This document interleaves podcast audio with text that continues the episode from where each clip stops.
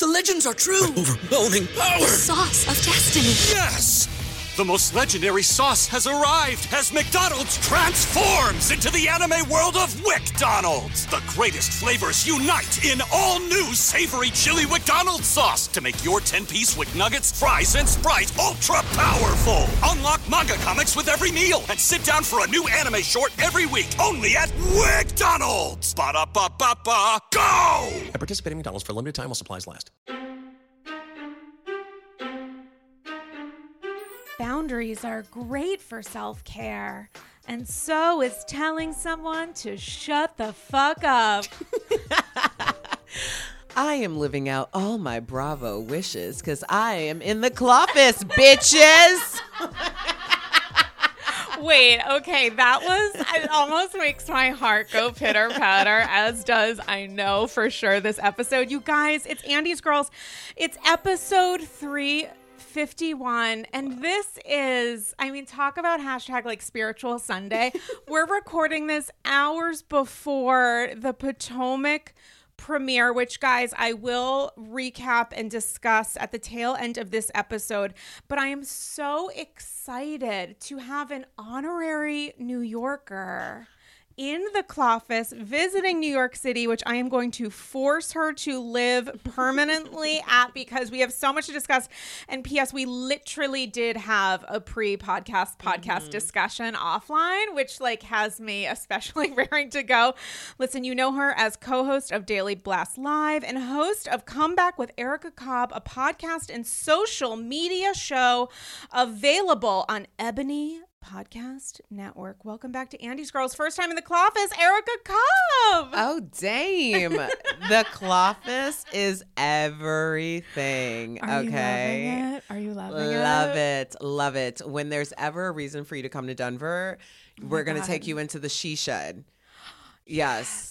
Yes. This is giving me just she shed energy. I love it. I love because it. you have been on the pod before and it is one of those moments of like god bless a zoom like opening up opportunities to mm-hmm. connect with people outside the cities in which we live like Yeah. we we love we support the internet here Yeah, at Andy's we Girls. do. but it's another thing to first off have an in-person conversation which Mm-hmm. i always prefer but also when you're zooming you don't get the full vibe because Yeah. it's fucking cropped Yeah, yeah. You don't get the Uh, but I have to tell you though, I've got I I am not shocked by anything in, in your apartment. like it's exactly like when I think of like, oh yeah, Sarah's meeting. so Yeah, she, it's exactly what I thought. When when I listen to AG, I'm like, yeah, this makes sense. This makes a lot of sense. It is fabulous, y'all. Super fabulous. Thank you so much. And shout out to Studio Piccolo, Tori Healy Lisi, who designed this because I literally don't know what I'm doing. She just truly put my personality on display, on display, on display Yeah. each and every day, every day, every day. I mean, it is it we have some watch what happens moments. Yeah. We've got a fun little comic strip of the Jen Shah arrest that's framed on my wall. Yeah. So many colorful dresses and Manolos. And it just it makes the vibe, you know, you just feel inspired Mm-hmm. Yeah. by it Yeah. a little bit. This is great. And I, I just apologized. Um, well, I apologize to you, Dame. Um, I'm just to call you Dame from now until forever. I'm so into it. Please Um, go on. yeah, unfortunately for the Cloffice, I was at a nightclub literally like, I don't know, seven hours ago. So I'm like, I probably smell like bottle service. No, you look phenomenal. First off, you look phenomenal. I opened the door and I was like, well, I feel absolutely terrible about myself. in this moment. I truly dragged myself out of bed, and you look like you could go to a TV set for like Yo. Fashion Police and teach us all everything. Okay, first of all, you look amazing. you match the aesthetic of the Cloffice. And I'm giving um Dionne from Clueless Oh my energy. god, you literally are. Yes, I had to serve, you know, um, not just Dionne, not Stacey Dash, because you know. I mean, she- remember, separation. Separation is key. you know. We celebrate the character is what I, and not the character of the performer is what I would say to Yeah, that. I'm totally a virgin who can't even drive. Can I tell you though? I think that was a little bit of an inspiration, the Cher closet moment, just in my Mm. soul. Not necessarily for the cloth, but just the idea of like having you know, you press a remote and the closet goes Mm-hmm. Yeah. by. I mean, technology is everything. Yeah. Because that didn't even seem like something that was possible at that time. It really didn't. Yeah. Now it's like, duh, every housewife has one.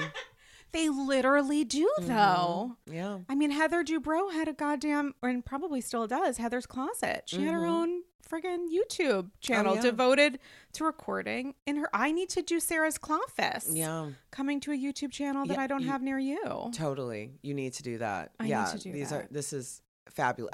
I feel like I'm in a store doing a private fitting. Like, You know what? My favorite thing to do is shop the Cloffice. It's yeah.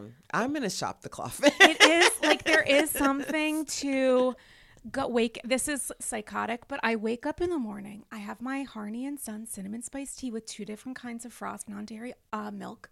We got some oat, we got some almond, we got some living our best lives. I might try on a little dress really? with a Manolo, stand in front of the mirror, and start my day. really? Yeah. I love that. Thank you. I have a dollar in my savings account. I am pretending.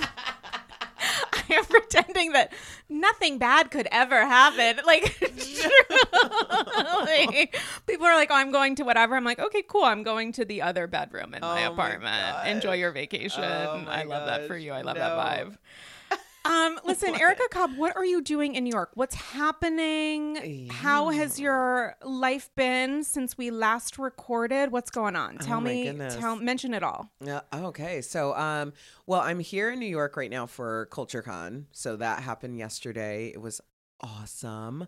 Um, you know, amplifying and celebrating uh, Black creators, Incredible. and uh, the the night or the day ended with Tracee Ellis Ross, Jesus. um, hosted by Phoebe Robinson. like, oh my God, talk about yeah. a closer. Taraji was there. Like Jeez. Tabitha Brown was there. Like it was just so awesome. Like especially as a creator, like we, you know, we love our community, right? Mm. But it's very difficult sometimes to find community for a lot of us because one, I'm a black female creator. Mm. Um, we I'm in Denver, so like it's not like there's a ton of people out there like mm-hmm. in Denver. So now, you know, online obviously two for 2 years I connected with so many other creators, but to actually get a chance to be in that space Yeah. with people who are like you, like I'm 41 years old, and this is like the first time in my life where I'm meeting other Black women like me. Mm. It's so surreal. So it's like anytime I get an opportunity to like come to, well, next week for BravoCon or mm. CultureCon, or it's like that inspires me so much. What's the difference of being in the room where it happens versus creating that room online? it's just like there's this vibe like it's so weird because I feel like I'm 41 years old. I should be an adult, right? Like understand myself to like no, a certain. that doesn't happen. Maybe ever. I'm determined. I'm in my, as you know, I'm in my spiritual mid twenties plus, Yes. and I'm just, I can't wait to grow up. No, I can't. But Yeah. apparently, I don't know. I'm not quite sure. It's just like there's an energy, you know, Mm. like there's something where it's like you're like me. You know, like it, it's just weird. Like I'm so used to being the only one Mm-hmm. all the time.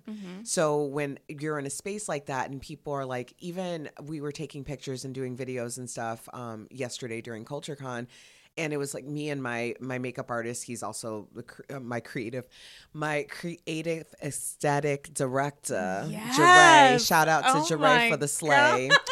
um, my little brother, my little everything. Um, but we were doing videos and taking photos, and um, at first we were like kind of shy about it, and then I said, "Hey, this is what we're here for," Mm. because you know, like when you're out on the streets, it's like influencers gone wild type Mm-hmm. thing. Everyone's judging it. But like literally, you're in a space where it's open for this creativity, and all of these major brands are really there for you creating this content. Like, and they set up, there was so much thought behind it. Mm-hmm. Like, I felt really thought about yesterday. Mm-hmm. It, I mean, that's, it's a weird way to say it, but it's like, you know, it just really, like, it warmed my heart. It was really special. Well, I feel like thoughtfulness is impact. Mm-hmm. You know, like make making specific choices and feeling comfortable taking up space is incredibly important. Yeah. And Mhm.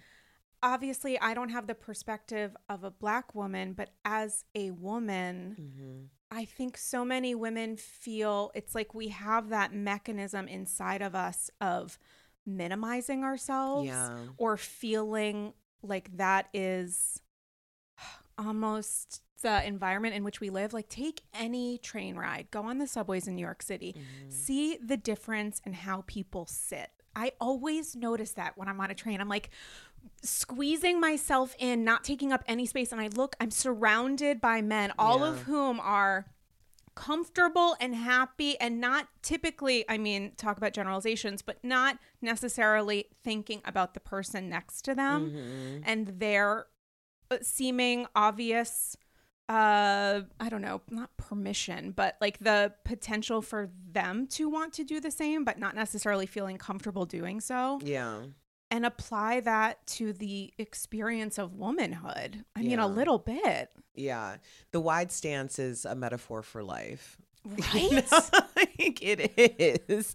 It's like, wow, not only are you super comfortable just spreading, but also Mm. displaying. the display, truly the display. And imagine being Yeah. a woman trying to do the same thing, how you would be judged, Oh, how yeah. comfortable other people would be in judging that position. hmm Well, I understand that because I do a daily daytime talk show. So and people, and it's it's not so crazy to me when men say stuff to me. It's Mm. crazy to me when women say things to me about how comfortable I am expressing my opinion and being Mm. very open about the whole thing. Like you can't give a lot of f's when you do when you do daytime talk you know you have to be out there and what the prevailing message is when someone's saying something gross and inappropriate or whatever criticizing me is how dare you who do you think you oh are Oh my God. for having an opinion about anything. It could be the most minute thing, it could be something huge just happening in the world, but like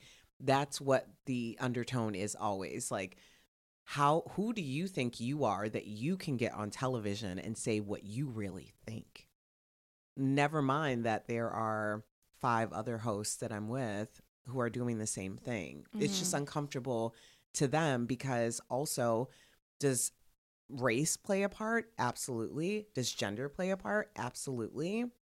It's very, it's a mind. It, I, I try not to swear on things. So I'm like, you're going to hear a lot. It's like a mind F. Um, like, I mean, we say um, fuck here. and We I know. normalize saying fuck. I know, I know. I'm like, I'm, I'm riding the line of FCC. I just because I'm scared that if I get too comfortable swearing Oh, on here. platforms, right. then I will You'll- do it. It'll translate. and Yeah, it yeah, has happened once. Yeah. Um, I got dumped. Yeah, I got uh, the dump button for saying a swear word. But anyway, so that's why I, I try to do that. But um, yeah, like you can't really be restricted in that space. Mm. And I think that a lot of people end up coming up with sentiments from their ancestors as well Mm. um, that are like, no, this black woman on television with braids in her hair, she can't do that Mm-hmm. how dare she who does she think she is why is she so comfortable Okay.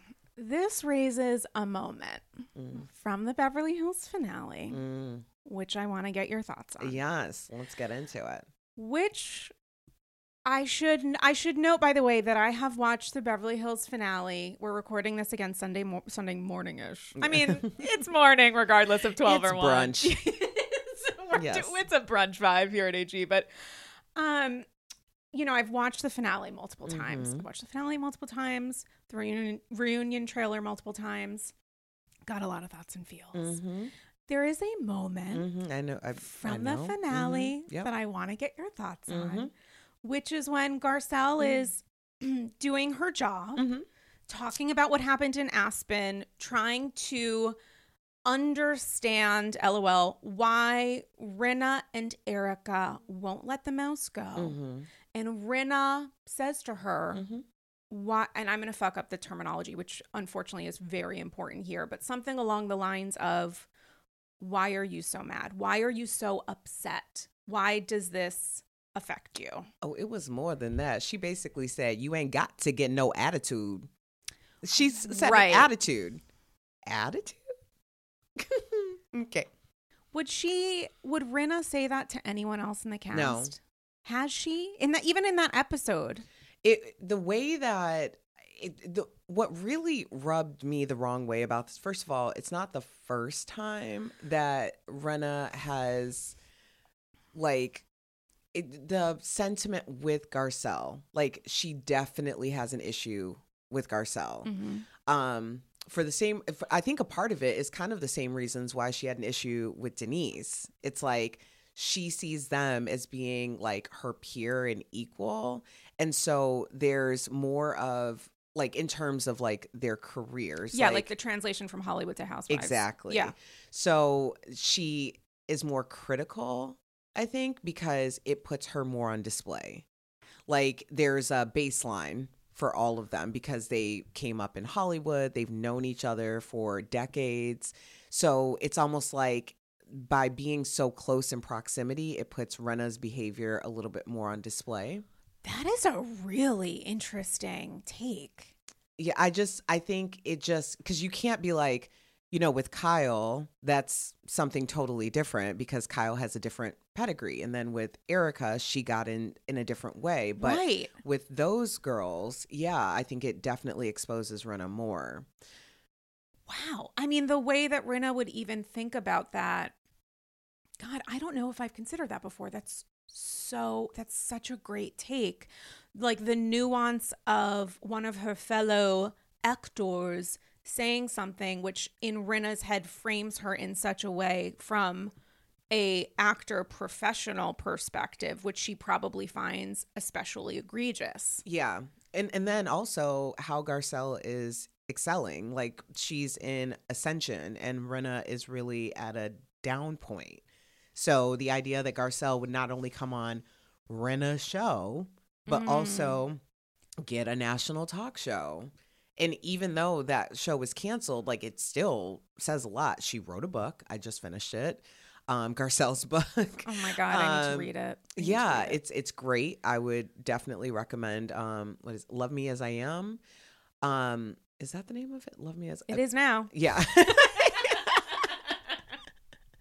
i'm like it was a great book i really enjoyed it can't remember the name but i do Garcelle, remember XOXO. yeah Okay, great. Super awesome um yeah but she's doing really well she's you know she had coming to america she had all these things going on Mm. and what's rinna doing other than housewives and showing her ass on social media like you know Yeah. And if you are Garcelle in that moment, how do you what's the pressure like to respond?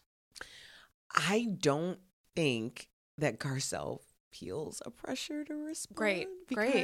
When you are really living in your truth Yeah. and you are in your moment, that those are things that why? Mm-hmm. like she doesn't have to. Like time is money. You know, the resource of energy is a real thing. You don't just give that out willy nilly when you're in your moment. Like, no, why would you do that? like, Uh, absolutely. And I feel like there's a trust sometimes that a person will reveal themselves if given the opportunity in this space. And we can talk about edits on Housewives and other things, but there is also the idea that if Rinna, Rinna's gonna Rinna, Yeah. and at a certain point, people will take note. Do you think that she's being, her behavior is being judged differently this season than seasons past? Like, has your view of Rinna changed potentially? Um, I don't know. I don't really recall a time where I was like super team Rinna. Okay, yeah. Um, you know, there's definitely been moments where I'm like, you know, like, you know, Yeah, yeah, she's, yeah, she's yeah. can be entertaining. Yeah. Um, but I think it's gotten so malicious and it's it's this it's this smell of desperation Mm-hmm. that is really not entertaining to watch. Mm-hmm. and it's like um there's this hail mary like even watching the trailer for the um reunion Yeah. when she's like well put me on pause like that's is so inside. Uh, As I literally looked over and saw Dorinda's face on your wall, I was like, "Whoa, that was She's on a mug. super meta." That's Um, on a mug. Yeah, which put me on pause. Like she's playing this game like inside and outside baseball, like simultaneously.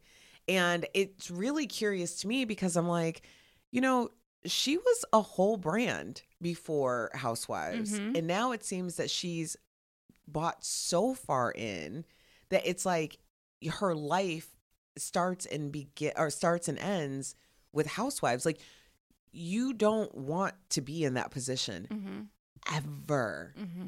ever. Now, if you were someone who has been built by this franchise and by this network, that makes a lot of sense. Like, let me put everything I have into this, but you should also be leveraging these opportunities to get you something outside of the network, outside of this show. Rinna went totally opposite and was like a brand and a name. And now she's put everything into this franchise, into this network. Why would you do that? like for me, I've been doing media for over 20 years.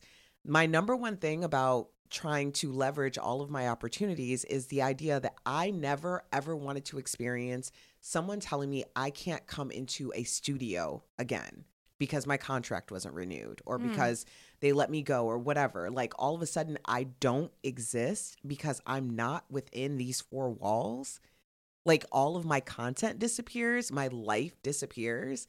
Hmm. That's what she's doing. She's putting everything in where she's literally putting herself in a situation where she could disappear if they decide that they don't want her back. Like it just it to me like it's just too much. It's too much of a price to pay.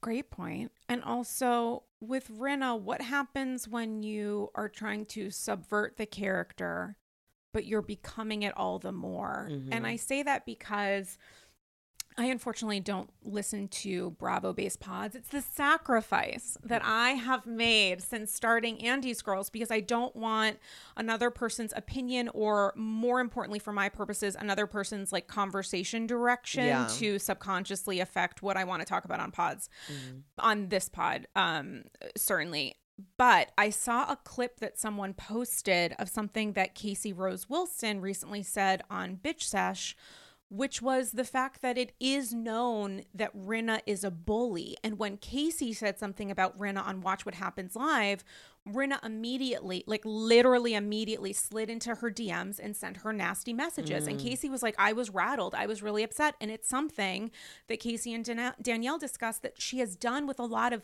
comedians, a lot of mm. people whose who are brought you know when you're going on watch what happens live you're going to be asked specific questions Right. to elicit a response and something that can be discussed maybe even go viral online but it's not you're not there to play nice Yeah. you're there to profess your opinion which people may or may not like but you're not necessarily looked at on watch what happens or podcast or whatever else to play housewives politics yeah. in the way that maybe some housewives who are very sensitive and fragile to it would like. And for mm-hmm. Rinna, whose brand has been own it, to go after people and have not only a lack of humor about the situation, but an understanding that this situation might involve people saying negative things about her. Mm-hmm. For her to carry the torch of saying, I'm in on the joke because I created the joke, right. but then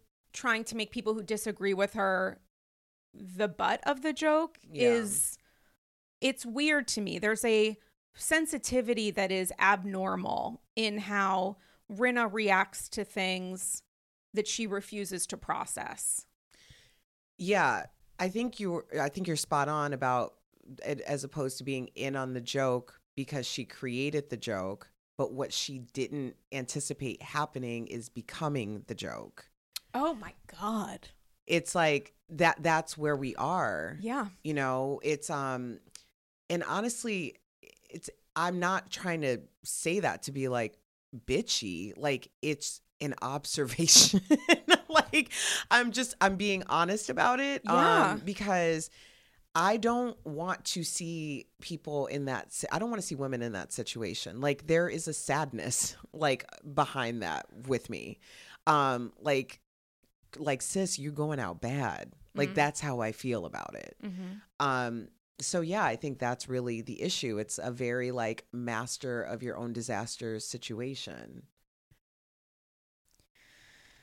And it is a wild experience to watch the finale because the ways that Rinna and Erika respond to the group dynamic, a dynamic that they typically have more control over as members of the Fox Force, which is a majority mm-hmm. count on the cast, they did feel like jokes. I mean, like Kyle herself started laughing at the tail end of the episode because she's looking at these women parroting off each other, attempting to distract attention from who leaked this. Oh, you have a name. Well, I'm not going to process it because um, draw your own conclusions.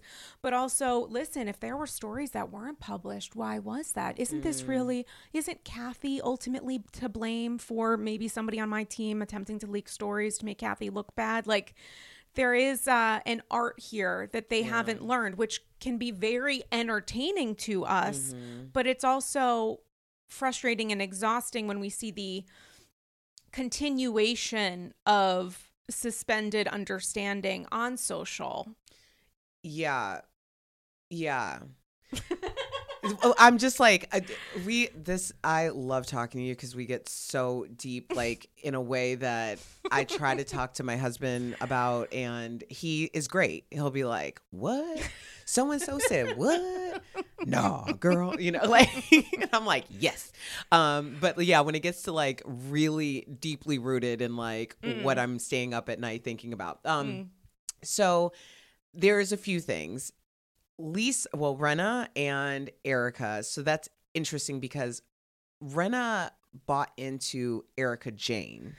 Yes, she A million- absolutely did. Million percent. She uh copies her. Like there is this um there's this thing where she wanted to be in on that team. Now, when that team became more complicated and more polarizing based on uh, events of her husband, um, Rinna was still in it, but like Erika became a household name because of Housewives. Rinna came into Housewives as a household name. People knew who I knew who Lisa Rinna was. Of like, course, so I. like Lisa Rinna is for real famous, right? Yeah. But she started to parrot so much and mock so much of what Erika was doing that like she forgot about her brand, I think. So now she's so in it with Erika that it's like hard for her to separate. Like she's clearly she's ride or die. Mm-hmm. And she's showing that. Mm-hmm. And Kyle, for the first time in a long time, is showing signs that, like, no, actually, I have a totally different value system. And if you mess up this side of the tracks, then mm-hmm. it's donezo for us. Um, where Rinna doesn't have that type of pull in that direction, if that makes sense. Yeah, and how do you respond to Rinna's moment uh, or Rinna's own response when I think it was Garcelle asks her, you know, what do you want from Kathy? And Rinna says, I don't want anything. Like, how do you Mm. process that? I think here, th- okay. This is really gonna. I'm. I'm hope I don't like completely sound crazy, but I'm just Ooh, gonna. I'm like, so go excited down for whatever you're about hole. to say. I'm so excited. I'm like, actually, I don't care if I sound crazy. that it wouldn't be the first time.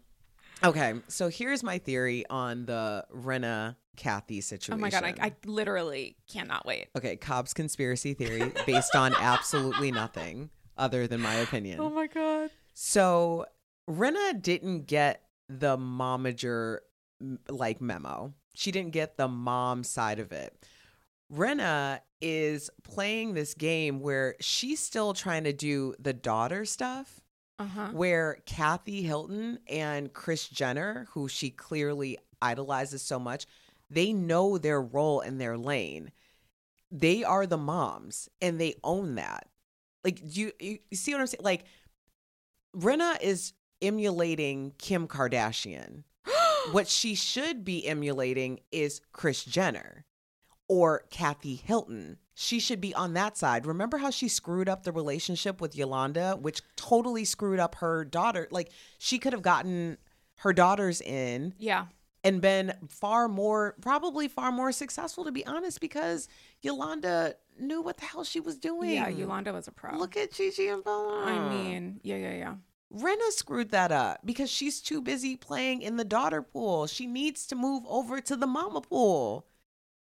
Like, she's doing all of the daughter stuff, and she's not a daughter, she's a mama. Wait, that just blew my mind a little bit. She's trying to do what all of their daughters are doing when she should be paying attention to what the mamas are doing because Kathy is really showing her. She's showing her like what her role is. Like Kathy understands this. Kris Jenner clearly understands this. Like they're not trying to be the daughters. And Rinna does seem very focused on the Kardashians in Mhm. trying to shame Kathy about them. The 818 of it all, her saying she's friendly with, or friend, literal friends with Kendall, her saying that Kathy is jealous of Kris. Meanwhile, as soon as that episode goes up, Kris and Kathy are exchanging loving Instagram Yeah. stories, which is obviously intended to be a show of support and a fuck you to Lisa. Mm-hmm. Seemingly. How embarrassing. Like secondhand embarrassment. That's so embarrassing. Like you went out out of your way to try to show. First of all, why are you talking not that there can't be relationship friendships that have like big age differences, but it would have made more sense to me if she was like, "Oh yeah, Kendall's really good friends with Delilah. Is that her daughter's name?" Yeah, Delilah Belle and Amelia Yeah. Gray. she's she's super good friends with Delilah. Like, oh yeah, she's a friend of the family. Not like, oh my god, we're friends. Like, I love my 20 something year old friends, like, or people that, I, but we're not like besties. Like, our lives are very different. Like, I wouldn't be like, the way that she said it, it just felt very like, yeah, so like Kendall's totally like my bestie. Like, bitch, you're like 50 something years old. Like, that's your, she could be your, your child. Like, it just it it was weird. It's weird to me. And I know that you can have friendships with people of any age, but the way that she was like glomming onto that, it felt thirsty. Well, it's not necessarily about age. It's about, as you said, relationship. It's relationship and role. Not to say that you only have to play one, but to say that Rinna has deeply miscalculated Kathy's, I guess, and also Kris. Deeply, deeply. Yeah, they play in a different they're in a different lane. And Rinna cannot touch that because she doesn't understand it. Like it seems very clear to me that like she is trying to still play in this pool that is no longer her it's her daughter's pool. Yeah. you know and there's no shade in that.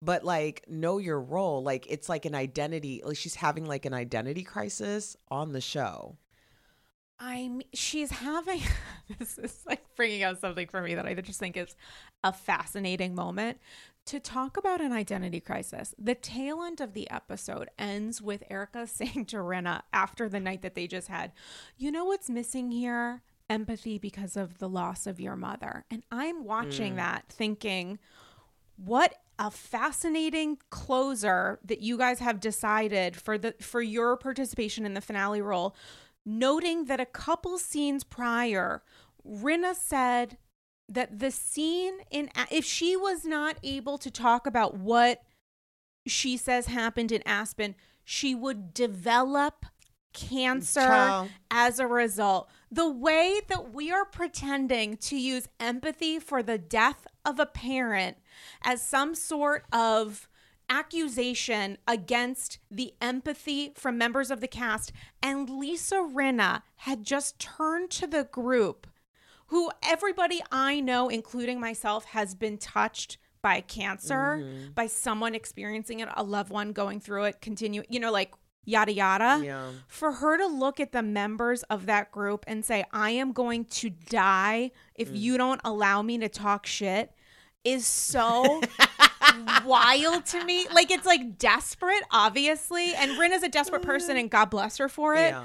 But that is so obviously despicable and mm-hmm. manipulative and like honestly tragic. It's tragic for her to mm-hmm. be that desperate to say that. Yeah. And so deeply insensitive that we are and then we are closing the episode with talking about a lack of sensitivity that other people in the cast have mm-hmm. because Lois passed. It's so deceptive. It's like yeah. so deeply shitty. It's manipulative. It's it's grief manipulation. Like oh my god, that's literally what it is. yeah, I'm and I I'm very like first of all, unfortunately, I've had so much experience with grief and passings and all of that. I'm also the daughter of a mortician. Um so Oh my god. yeah, yeah, my dad's a funeral director. Yeah, so it's literally yeah, I I it's very much, you know, these are very common conversations like growing up. Yeah. Whoa. So I see how people grieve and I see like various I have a lot of examples, Mhm. you know. Um but yeah, it feels very much like grief manipulation and grief is something that you know, you don't ever I would never want to judge how someone grieves. It's when the grief is used as a weapon, how do you navigate that? And the truth is most of us because most of us are decent human beings um would choose not to even go there, but when it's when it actively affects your life, you don't have a choice and you have to call it for what it is. Like if someone is using their grief to manipulate something in your life or ch- cause you to um lose resources or time or feel a certain way about yourself based on their pain i think that that is um it's not okay and i think it's okay to say it's not okay even if someone's grieving And how does someone like Rinna n- understand that? Like, how do you process that? Especially, like, is Rinna's use, potential use of the idea of grief manipulation conscious or subconscious? And how does that affect accountability for it or conversation around it? Yeah, I think well, see we she told us that it was conscious. And like and I just want to be very clear like if someone is listening to this and they're going through like their grief or Mm. you know something um I am not in any way trying to be insensitive to that. Um I hold space for that. But I think that Rinna was very clear. Well, my mother died, so if I'm being an ass, like that's what it is. Yes, but also you have to bear the consequences of that. Like it's not a free pass to just be like, okay, well, this happened. And so therefore, this is why I'm acting this way. In fact, if you are actively calling that out, like, I'm acting this way because of this, then it's also kind of in your responsibility to navigate that and change that, or like also acknowledge that other people might be going through some things too. So if everyone is an ass because of grief, then we just are in a world with a lot of asses. You know, like we really are. It's like, um, you know, I think about I lost five people during or 2020 to 2021. Like my parents lost the only other primary person like in their families. Like they feel like their, you know, their immediate families are completely gone other than, you know, the kids and stuff. Like there was so much grief. Like my cousins lost their moms. Like all of these people just died out of nowhere. Like, can you imagine? Like, we lost a million Americans. If everybody who was affected by loss was just like, I am going to rage and I am going to be an ass because I can, I would understand. Like, I understand, like, but I don't see that. I don't see my cousins or like my parents like just being asses like because they understand that this is life and it's unfortunate and we got to figure out a way to move on speaking of moving on i went way too deep into that like sorry i'm no, like oh my God. First off, I'm sorry for what you and your family have experienced. And I think it plays directly into the concept of uh, what Rinna is trying to say, which is um sort of a manipulative use of the idea that like hurt people hurt people Yeah. and the phrase is Mm. hurt people hurt people not hurt people are allowed to hurt people Yeah. and that's the difference here is Oh, that like it, so it doesn't take away from the grief Rinna has experienced it also it also leaves a space for the fact that people in pain sometimes respond and behave in pain because they're living in it Mm. Yeah. but that does not give you the permission to burn someone else's house down Mm. it just doesn't like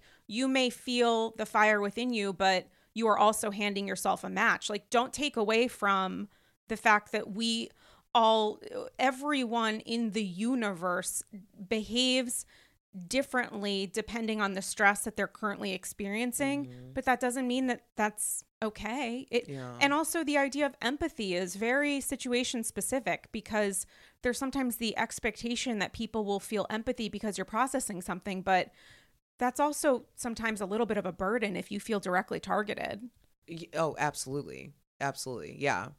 Yeah. I think a lot of people get in situations too. I think this is probably relatable to a lot of your audience, but like you are holding on, like basically you're giving someone a pass because of something that they're going through, mm-hmm. and you're being not even the bigger person because in certain situations, like someone loses their mom, like it's like okay yeah you can whatever whatever you need. If you need to scream if you need to be an ass if you need whatever like i am not going to hold that against you in this moment but when the moment continues and then it elevates and then it escalates because you have taught them how to treat you like i'm going to be a safe space for you to throw all of your anger mm-hmm. and direct and project onto me. And most people, that's like a small season. You know, like if they have a time where they act out and they're inappropriate, there's generally some contrition. Like, you know, there's something that you're like, oh God, I'm I'm really sorry. Like I you know, it's been and it's one of those things where you're like, you don't have to explain yourself. It's all good. Mm-hmm. It's fine. But when they come back to give you more because you've made it a safe space for them, not okay. And that's what Rinna seemingly is doing to a lot of people. Yeah, there's also the relishing in it, which is an it's Mhm. like um what's the term here? I know I'm going to fuck this up. Masochistic almost in a way, Mhm. like Yeah. the way that Rinna looked at Kathy in this scene with Kathy and Rinna and Kyle.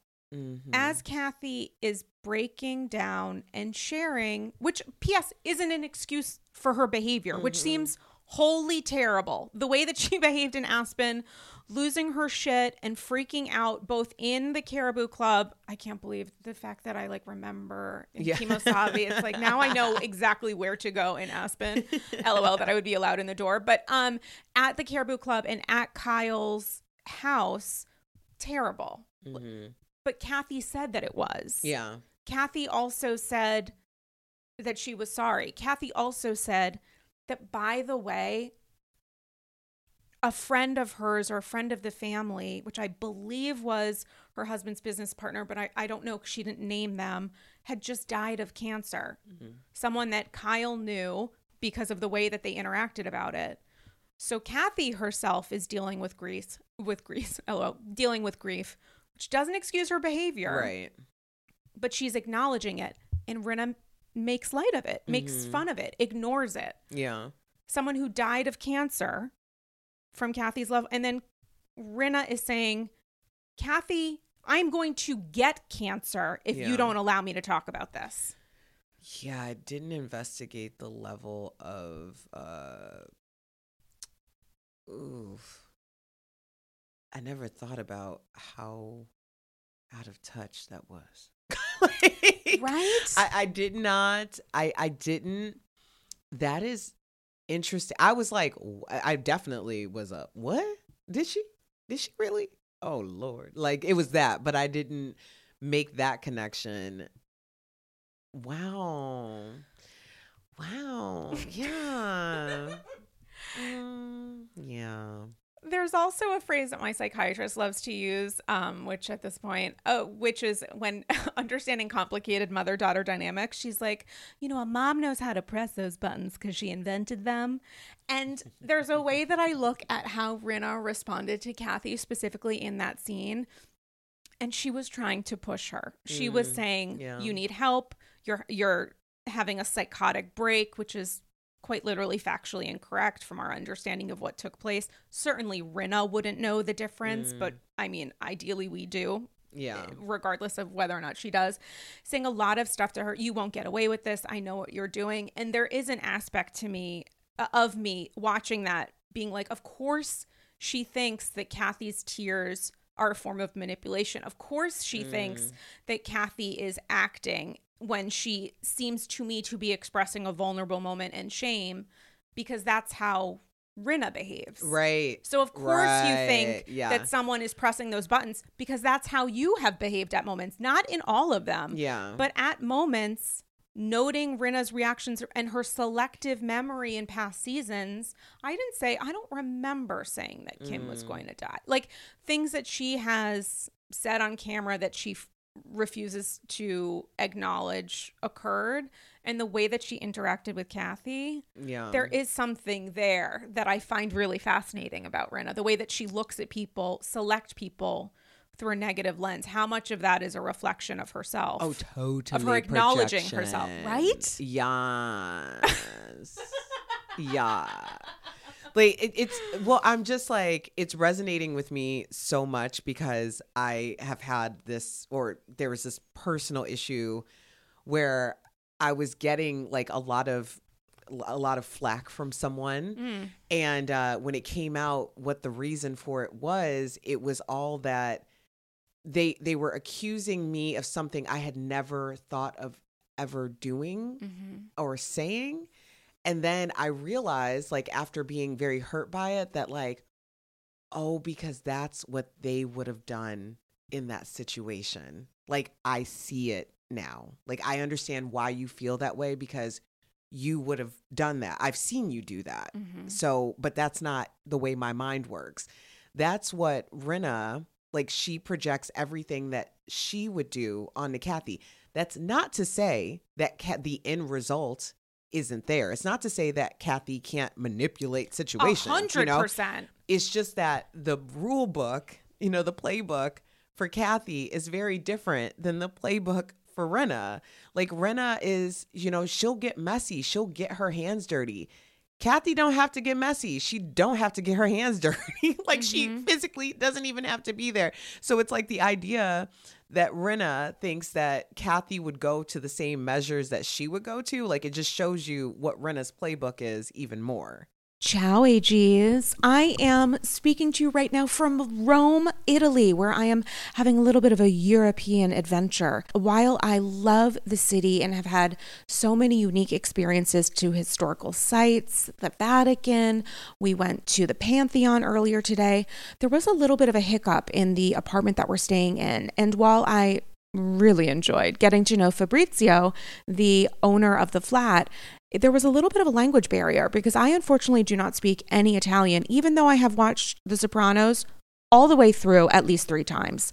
And this is where Rosetta Stone comes in. What would have helped me enormously in traveling abroad would have been brushing up, also known as entirely learning, the language of Italian. It could have broken down barriers in conversation with Fabrizio. And I also think speaking the language of the place that you're in is a sign of respect to the locals. It's also the ability to fully immerse yourself in the experience. And me not knowing any Italian, apologies to my grandpa Reno, who did make pizza from scratch, it would have been an incredible and even more incredible, memorable experience. Rosetta Stone is the trusted expert for 30 years with millions of users and 25 languages offered, including Spanish, French, Italian, that's right, German, Chinese, and even more. Rosetta Stone immerses you in so many ways. There are no English translations, so you can really learn, listen, and think in that language you want to learn. It's designed for long term retention, which is especially helpful for me because while this is my first trip to Italy, I really truly hope it won't be my last. The lifetime membership that Rosetta Stone offers has all 25 languages for any and all trips and language needs in life. That's lifetime access to all 25 language courses that Rosetta Stone offers for 50% off. Don't put off learning that language. There's no better time than right now to get started. For a very limited time, AGs can get Rosetta Stone's lifetime membership for 50% off. Visit rosettastone.com slash today.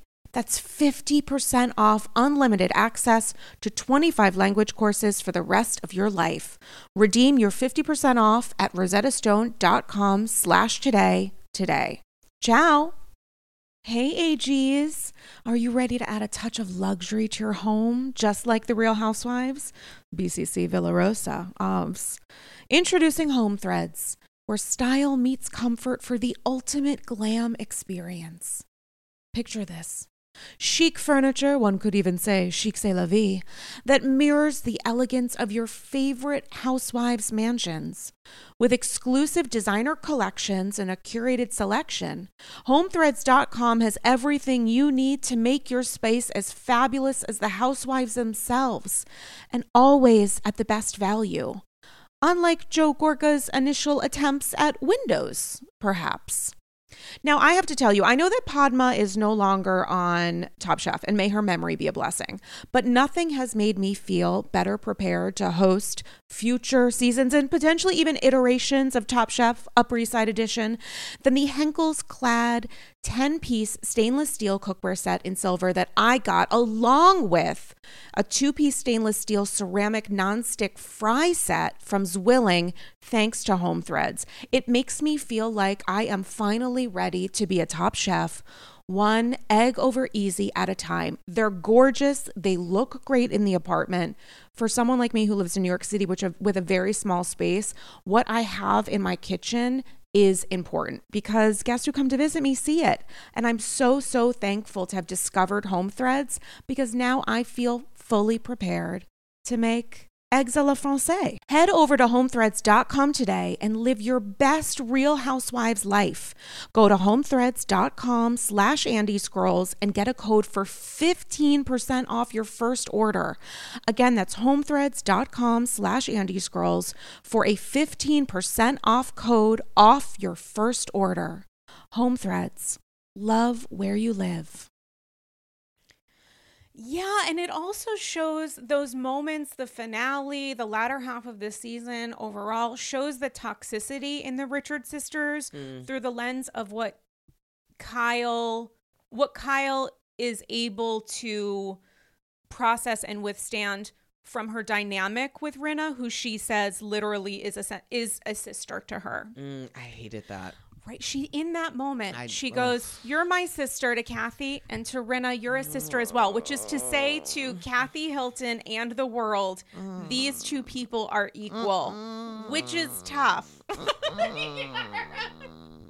Erika's hands are in her head right now it's tough. It mm. says a lot about the toxicity that surely exists within the Richards family. Mm-hmm. Maybe some very unfortunate role play in how Kathy treats Kyle behind closed mm. doors.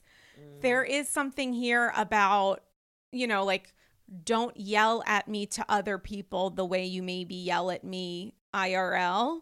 That's a little bit here. That's yeah. like maybe going on but also the reaction of Rinna to say, I also love because Rinna was choked up when Kyle was talking in those moments about their love for each other. But but how does that love activate? Because mm. Kyle is obviously expressing to us that she is very uncomfortable with the Kathy conversation yeah. and would feel better if it was no longer discussed. Mm-hmm. And Rinna doesn't feel the same yeah, she about. She doesn't get it. Yeah. Right. She, she doesn't get it. Which is also, yeah.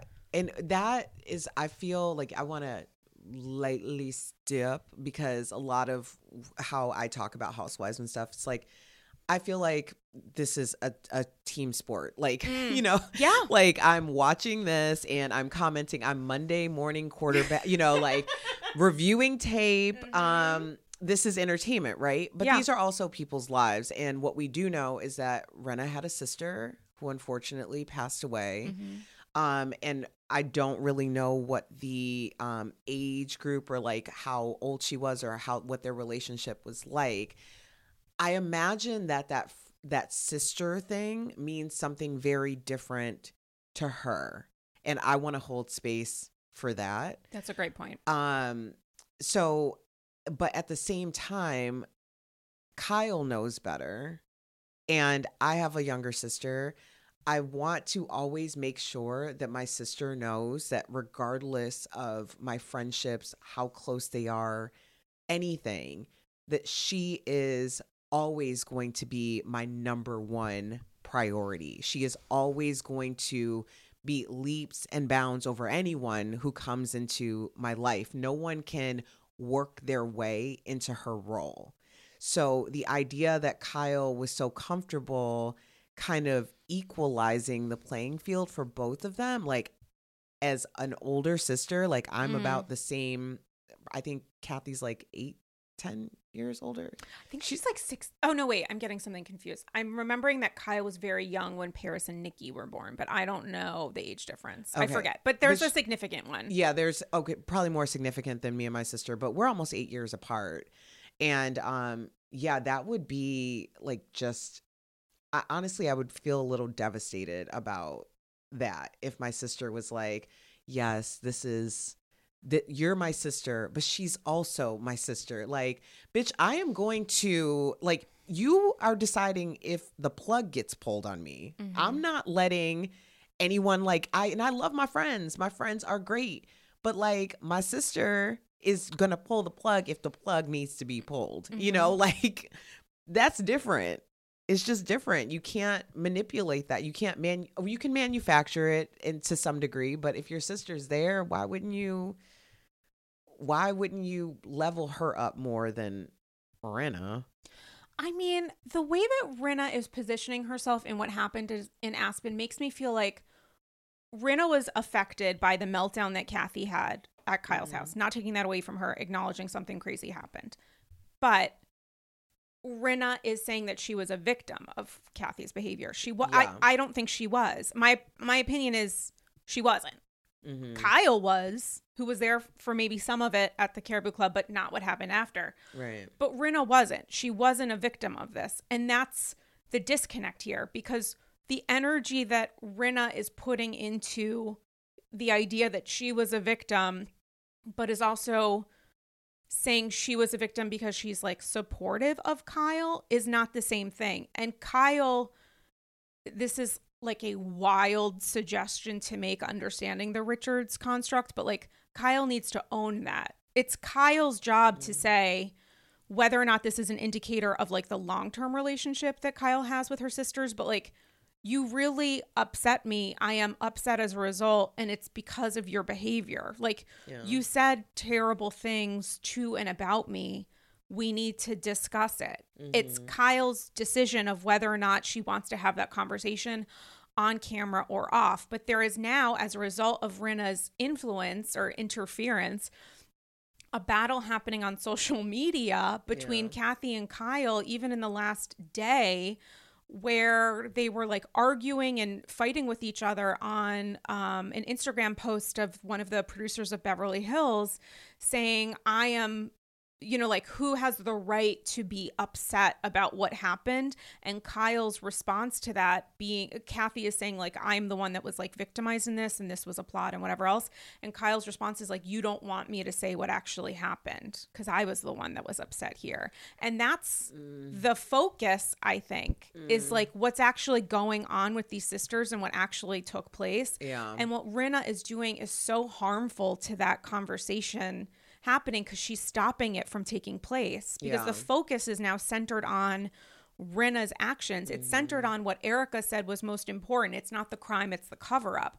We're talking about the cover up now. We're talking Mm. about moral crimes associated with the cover up and who's leaking stories, who's causing attention. We're not talking about what actually happened and how Kyle felt about it. Because Yeah. Kyle doesn't want to have that talk. If Kyle doesn't want to have that talk, you know, Yeah. I don't think uh, all speculative, um, obviously, but Welcome like, to Andy's Ghost. yeah, I don't get the feeling that Kyle would be necessarily surprised or rocked if she had a transcript of what Kathy said. Great point. Like, I think that it's probably all things that have been said in some capacity before. Mm. I think it's also interesting that we're off the heels and starting Salt Lake, where Lisa Barlow literally had this hot mic rant whole thing. So when it look when we're looking at the Bravo sphere, Kathy could have done that on camera. Like she could have. Mm-hmm. She she totally could have gotten caught on mic. Like she did that and there's nothing. Like to me, I'm like, you know what? You got mad at your sister. You said some things. You were totally out of control.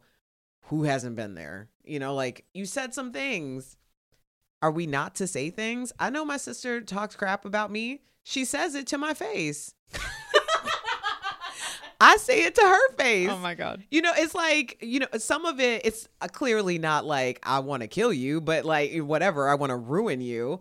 Um, but you know, it's like certain things, it's, there's no shock value there. You know, it's just, it's a, I don't, I don't think there's a scandal here. I think that there was an, im, like, people were kind of pontificating or, Mm. That there was a scandal. I haven't gotten that level of scandal because I was really thinking that like she said the N word. Like, Because that's what we were initially I- told. like I was like, oh man, this is yo. I, I thought that's what it was, and then it's like this is what happened. I don't. Mm, yeah, that was either the cover up is really good, really, really, really good, Mm-hmm. or everybody just miscalculated everything. Well, that's why it actually matters who leaked the stories because from my limited understand, my limited supposition of what took place, I'm thinking Kathy sent cease and desist about that part of the story that she's like it in my opinion, not mm-hmm. based on anything. I think that if eh, eh, Kathy sent cease and desist letters, she did.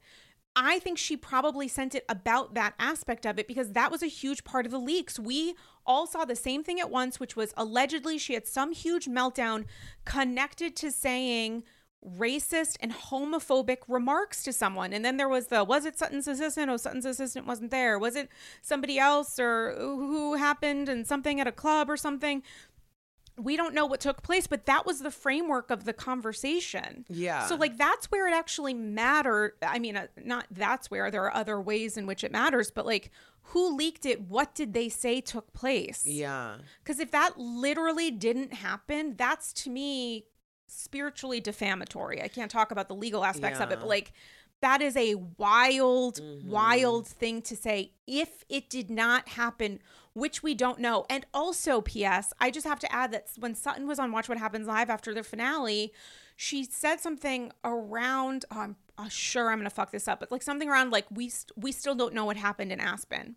And that to me is wild. Yeah. It's wild. Yeah. You should know exactly what someone said happened Oh, in Aspen sure. after the reunion was filmed. That to me is like, well, then all hands are. I'm just going to assume that Kathy said terrible things about her sister, maybe shit talk the rest of the cast, which is a Wednesday afternoon. Yeah. So, like, I don't even know.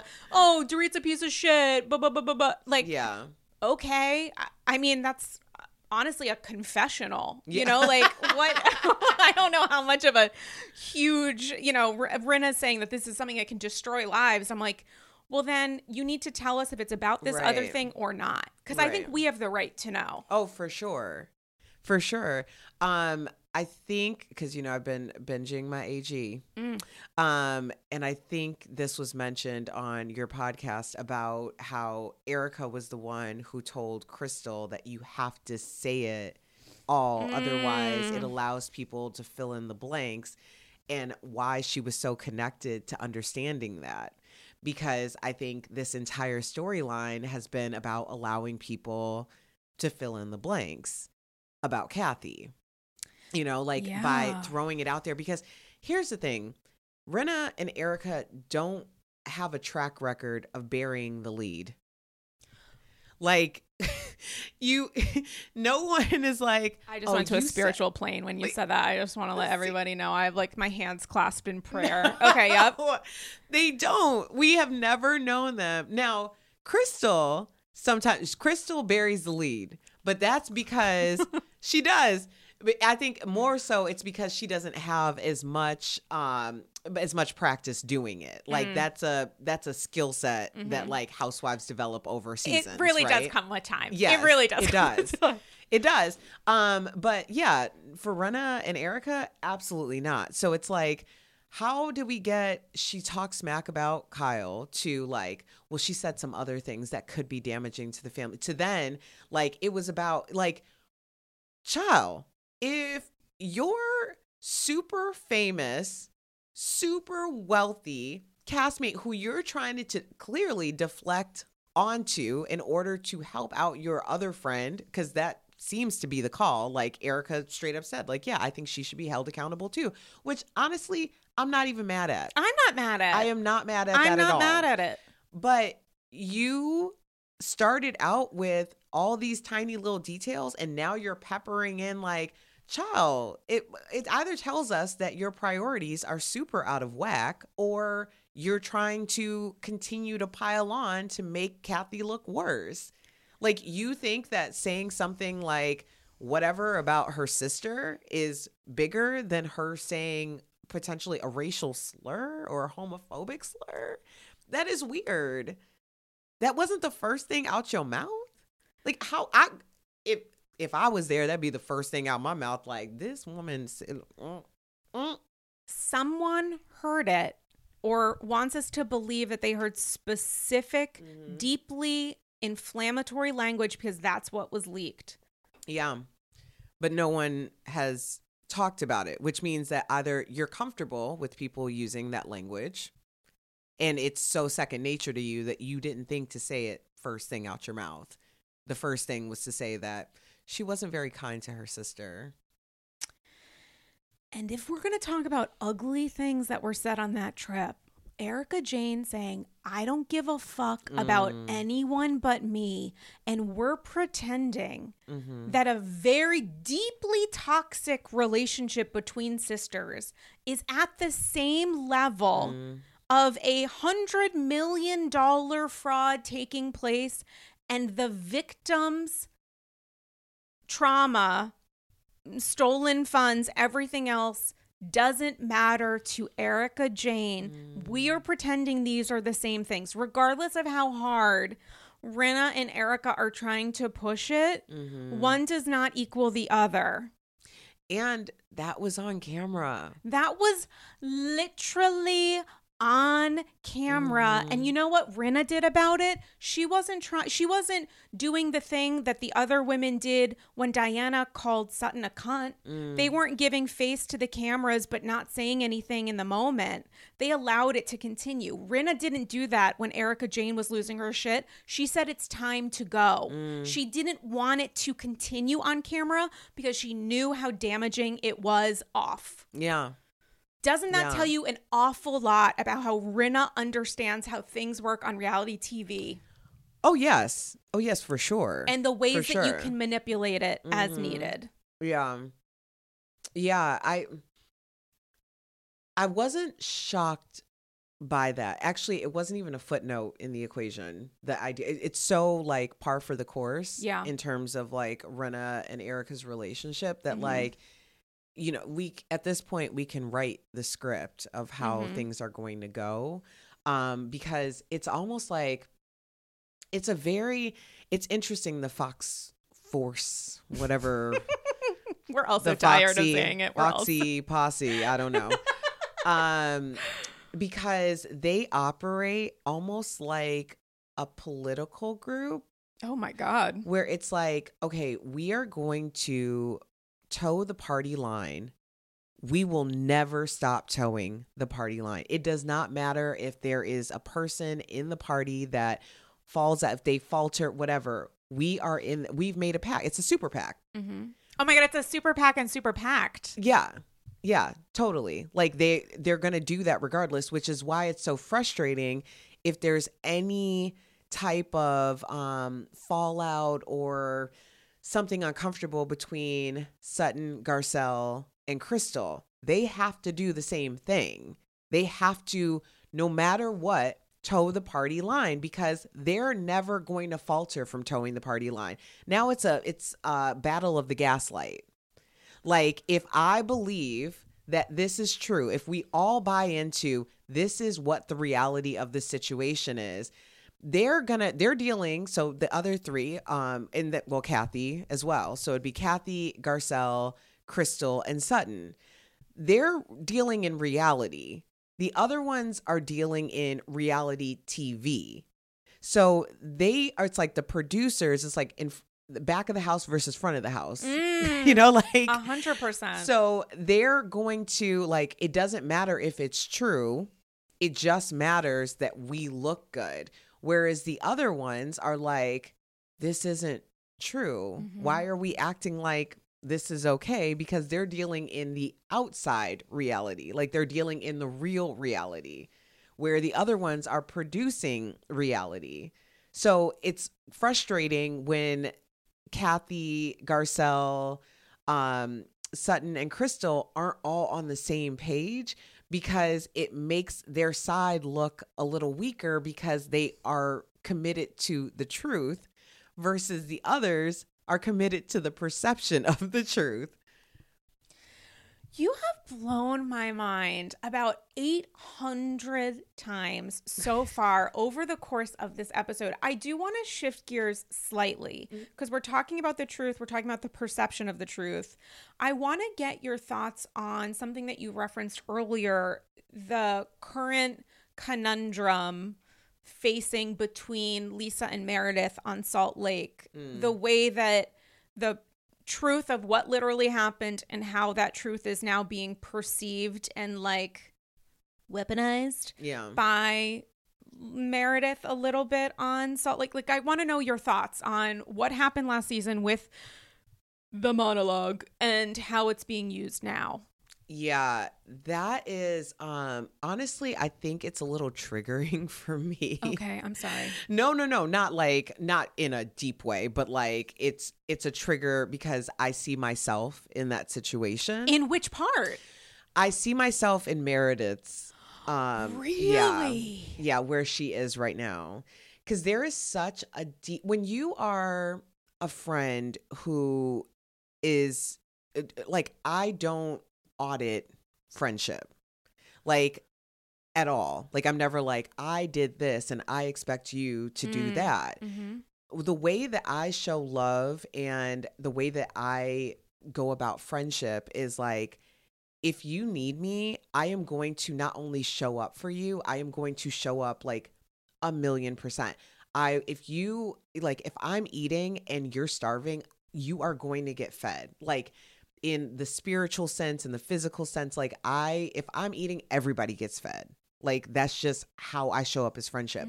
I do not anticipate or expect that someone is going to do it in the same way for me, Mm-hmm. but it's like a situation where it's like, okay, I hold and honor that space. Meredith seemed to be more of that center, the centered friend. Mhm. Like what I don't know what Meredith's finances, I don't know, give any of that, but she seems to be the real deal, rooted in who she is. Mm-hmm. And Lisa tends to come across a little bit more performing who she is. Um, like she's not 100% comfortable. Mm. Meredith seems very comfortable in herself. Lisa doesn't come across that way. And I think that Lisa found a lot of strength through her friendship with Meredith. And I don't think Meredith necessarily needed Lisa as much as Lisa needed Meredith.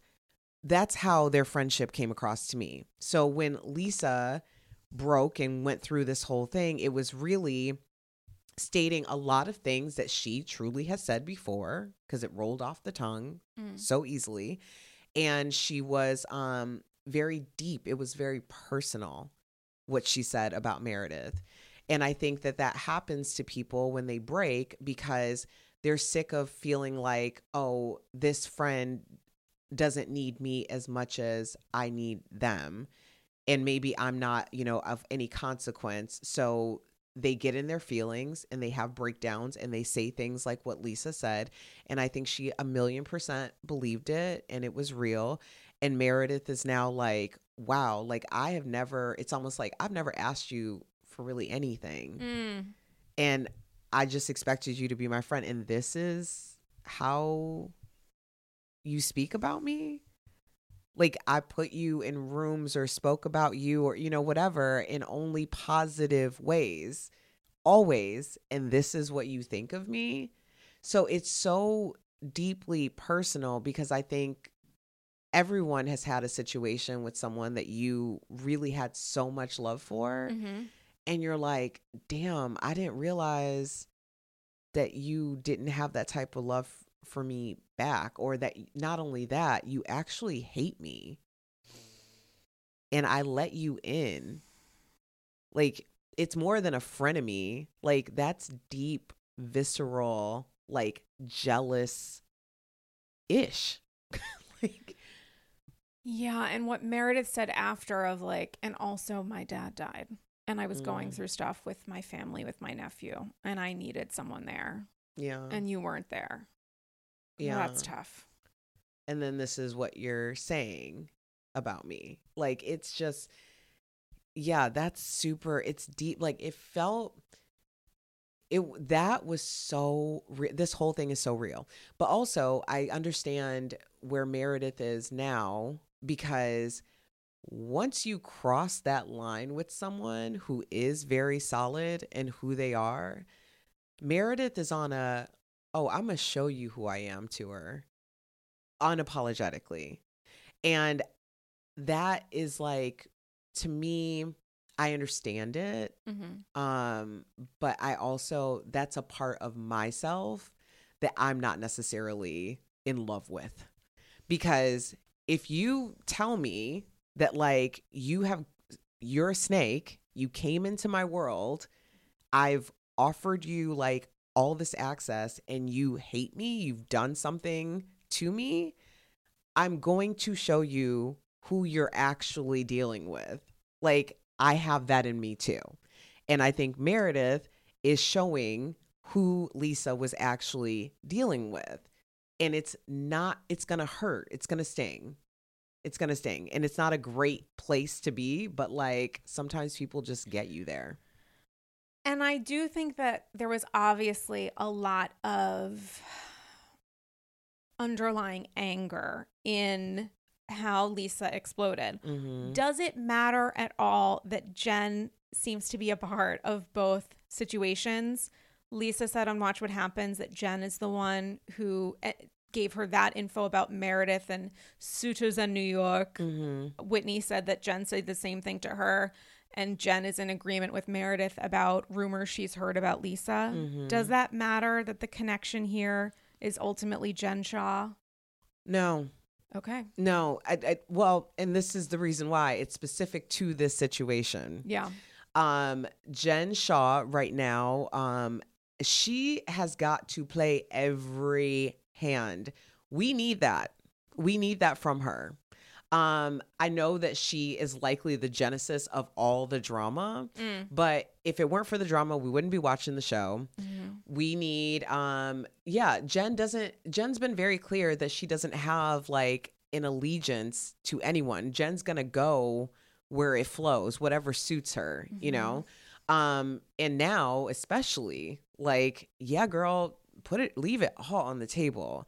Like I'm starting to get to this point where it's less entertaining and I'm like, "Oh god, like this woman is about to go to the clink. Like that is heavy. That is heavy." And I was one who texted or uh, tweeted, like, if somebody doesn't get arrested soon, like, I'm gonna stop watching because you know we were like, and then I took it down because I was like, oh, that was incredibly insensitive." Oh, like, you know, I was like, "Uh," but that's how I felt because they kept teasing it. I was thinking of it as a show, not as like, damn, this is a mother who's about to go to jail. You know, like that's that's big. So I, I did delete it, y'all. I deleted it. Um, no, I don't think it matters. Um, because they know who they're dealing with. They both know who they're dealing with with Jen. I mean, I think they know who they're dealing with, but Meredith is sort of pretending right now she doesn't. I know it. That is hard, but who? What's her other options? What's she gonna do? like, You're looking at me. what? Who else is left? Like, Mary's gone. Now we, I think, who's the new girl? Is there a new it, the girl that um did the party for Jen? I just forgot her name. Angie. The, Angie quote did, Did the, the party, for party. Jen. When Right. she was like, I normally have all the creative control, and I had to just let this go. I was like, girl. This woman came on and paid for a party. Okay, you had no create Harlem Nights. Why? Why even throw that out there? Like it was more of a white party, and I'm not saying because there were white people. Oh my god, that's literally what I thought you were saying. No. It oh Welcome to Salt Lake. Oh no. It was a white party and it was a white party. Uh no, I'm no. it was just a very white room. Like it was I mean aesthetically I'm Oh talking God. about the aesthetic. Just the keep it going. list. Keep it going. Keep it going. Child yeah, okay. Yeah. I'm just gonna bow of that one. Sharif said it. Oh my goodness. like, uh, you can't just come up with Harlem Nights. Like that was weird. I don't know. I, I, I don't know. I would have I would have changed up the theme just to make it look like I had something to do with it. yeah. Yeah. It's it was a t- it was it's a tough it's a tough interesting fascinating time in which to watch housewives because obviously the Lisa and Meredith dynamic is to me really fascinating but so is what Jen is doing and saying Mm. the idea that she was targeted the idea that she um I don't know the protection she is trying to use to shield her family members again using the reference that she is completely innocent and Mm. this is an attack like it's fascinating to watch her film with her mom Mm, now yeah. versus last season i wonder what conversations we will see with her and family members after she changes her plea if that is Mm. even going to happen or take place Yeah. It's hard to um I think the scenes with her mother really humanizes her um to people who don't who see her more of a character and less of a person um because her mother definitely brings in that that component where you're like this is a very real person dealing with a very real issue and yeah, we're seeing it, but like this is more than entertainment. You know, like it kind of takes you out of it for a second. See, that's interesting because I actually feel she's less humanized when we see her filming with her mom because the framework is always around I am innocent. I'm telling you I'm innocent and the conversation is a, is about our belief in that. Like her mom offering or being asked to contribute her nest egg to support her daughter's defense because Jen was targeted and is absolutely not guilty knowing that that's not the case. I find Right. myself absolutely my heart breaking for her mother, Mhm. empathizing for her mom, but looking at Jen and being like, "Oh my god, choosing to f- it feels like she's doing it as a way to support her legal strategy defense as well she should by the way she has every right to do so. Use the value of uh housewives to invent or enact a value system. But jesus like this is you know what happened. Yeah. Because you told the court what actually took place months later hmm it's tough for me to watch her use her family in that way Oh no, I agree. I a million percent agree, and I understand. I understand why you feel that way. I think I see her mother, the Mm. humanity in her mother. yes 100% and that's what taps into like what my mom would do that same thing for me. Mm. She would defend me and give me everything that she has. So I am looking at the humanity through her mother. Yeah, no, that's completely understandable. Yeah, it's just like the heartbreak. You know, if you've ever been around a mother who has unfortunately lost a child Mhm. or, you know, something has happened, like there is a a grief like it is it's it snatches your breath away like it's Mhm. yeah it's very um yeah i i just feel like when i see her mother like there is this sadness um it's reality it's the realist reality um and that's what makes me not tweet things like if someone doesn't get arrested soon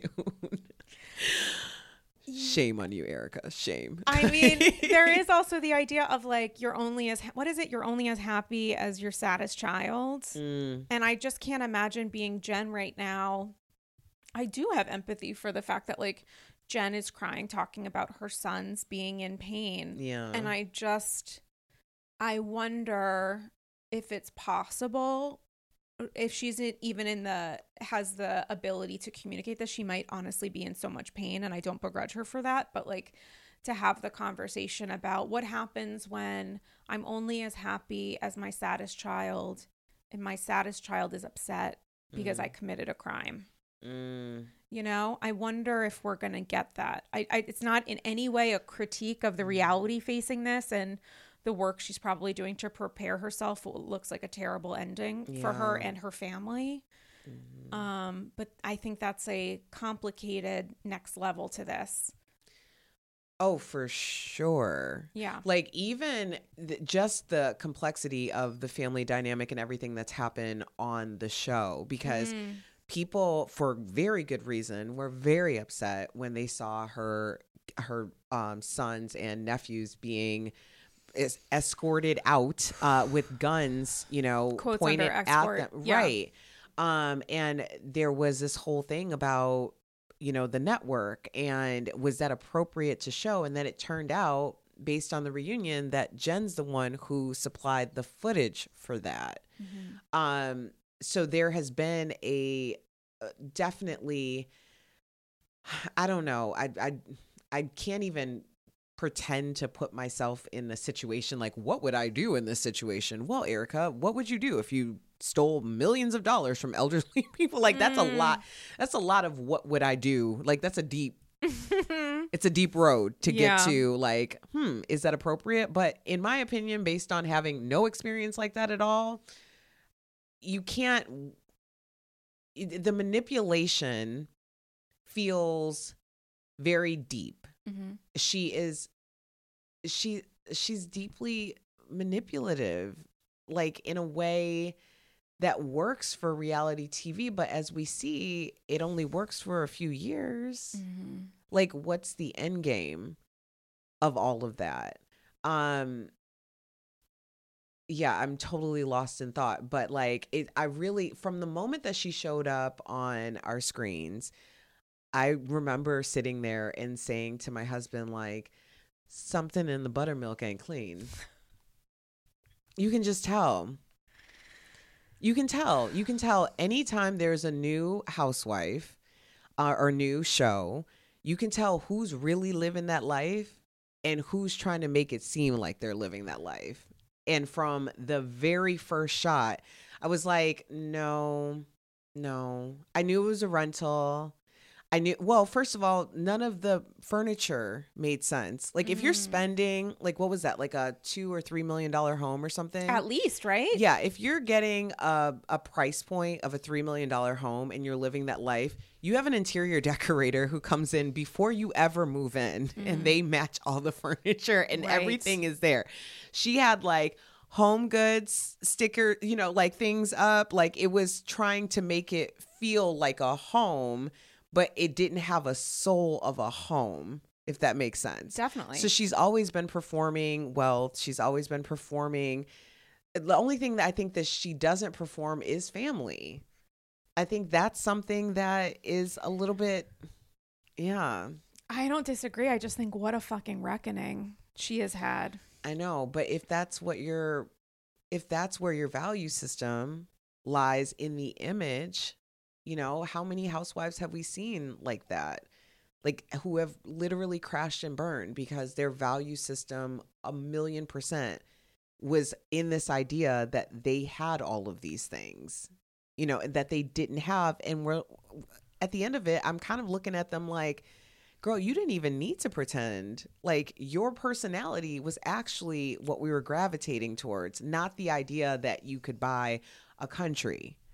But she's been pretending for years prior. Yeah. The grift was was not um situation specific to housewives. It had been going on for a while before. Oh yeah, no, for sure. For sure. I mean, there's a lot of people out there like that with, Mm-hmm. you know, the Instagram like this is what my life is like, but Right. like it's all I always say like people who really have something whether it's wealth or um a position of po- whatever it is, when you have it, everybody knows when you people who don't and are performing like it's like you can't you can't really trick people who are really living that life because there's there's something disingenuous about the way that you're performing it. Yeah, there's the wealth whispers, and Jen Shah has been screaming for years. Yes. Yes, yes. Can I ask you, um, before we wrap, a really crazy question? I'm like crazier than everything I've said. I'm literally like No, this has been. Am I drunk? Okay. This has been one of my favorite episodes of the year plus. So just so you're aware, I could not. I would be happy and comfortable with this being a nine-hour episode and you missing your flight. oh my god. Um, we're both going to BravoCon next week. Lisa Rinna, who had scheduling conflicts months earlier, Mm. has been added to the schedule. Oh. My question is Jen Shah's sentencing, which was scheduled, I think, for November, has been Mm-hmm. delayed until December. Do you think there is a shot in hell, a chance in hell, whatever, hell, that Jen Shah will cameo at BravoCon in seven days? Oh, no, five days. Five to seven days, Yeah. Yeah. Right? She totally. Uh yeah. I think so too. Child. Yes.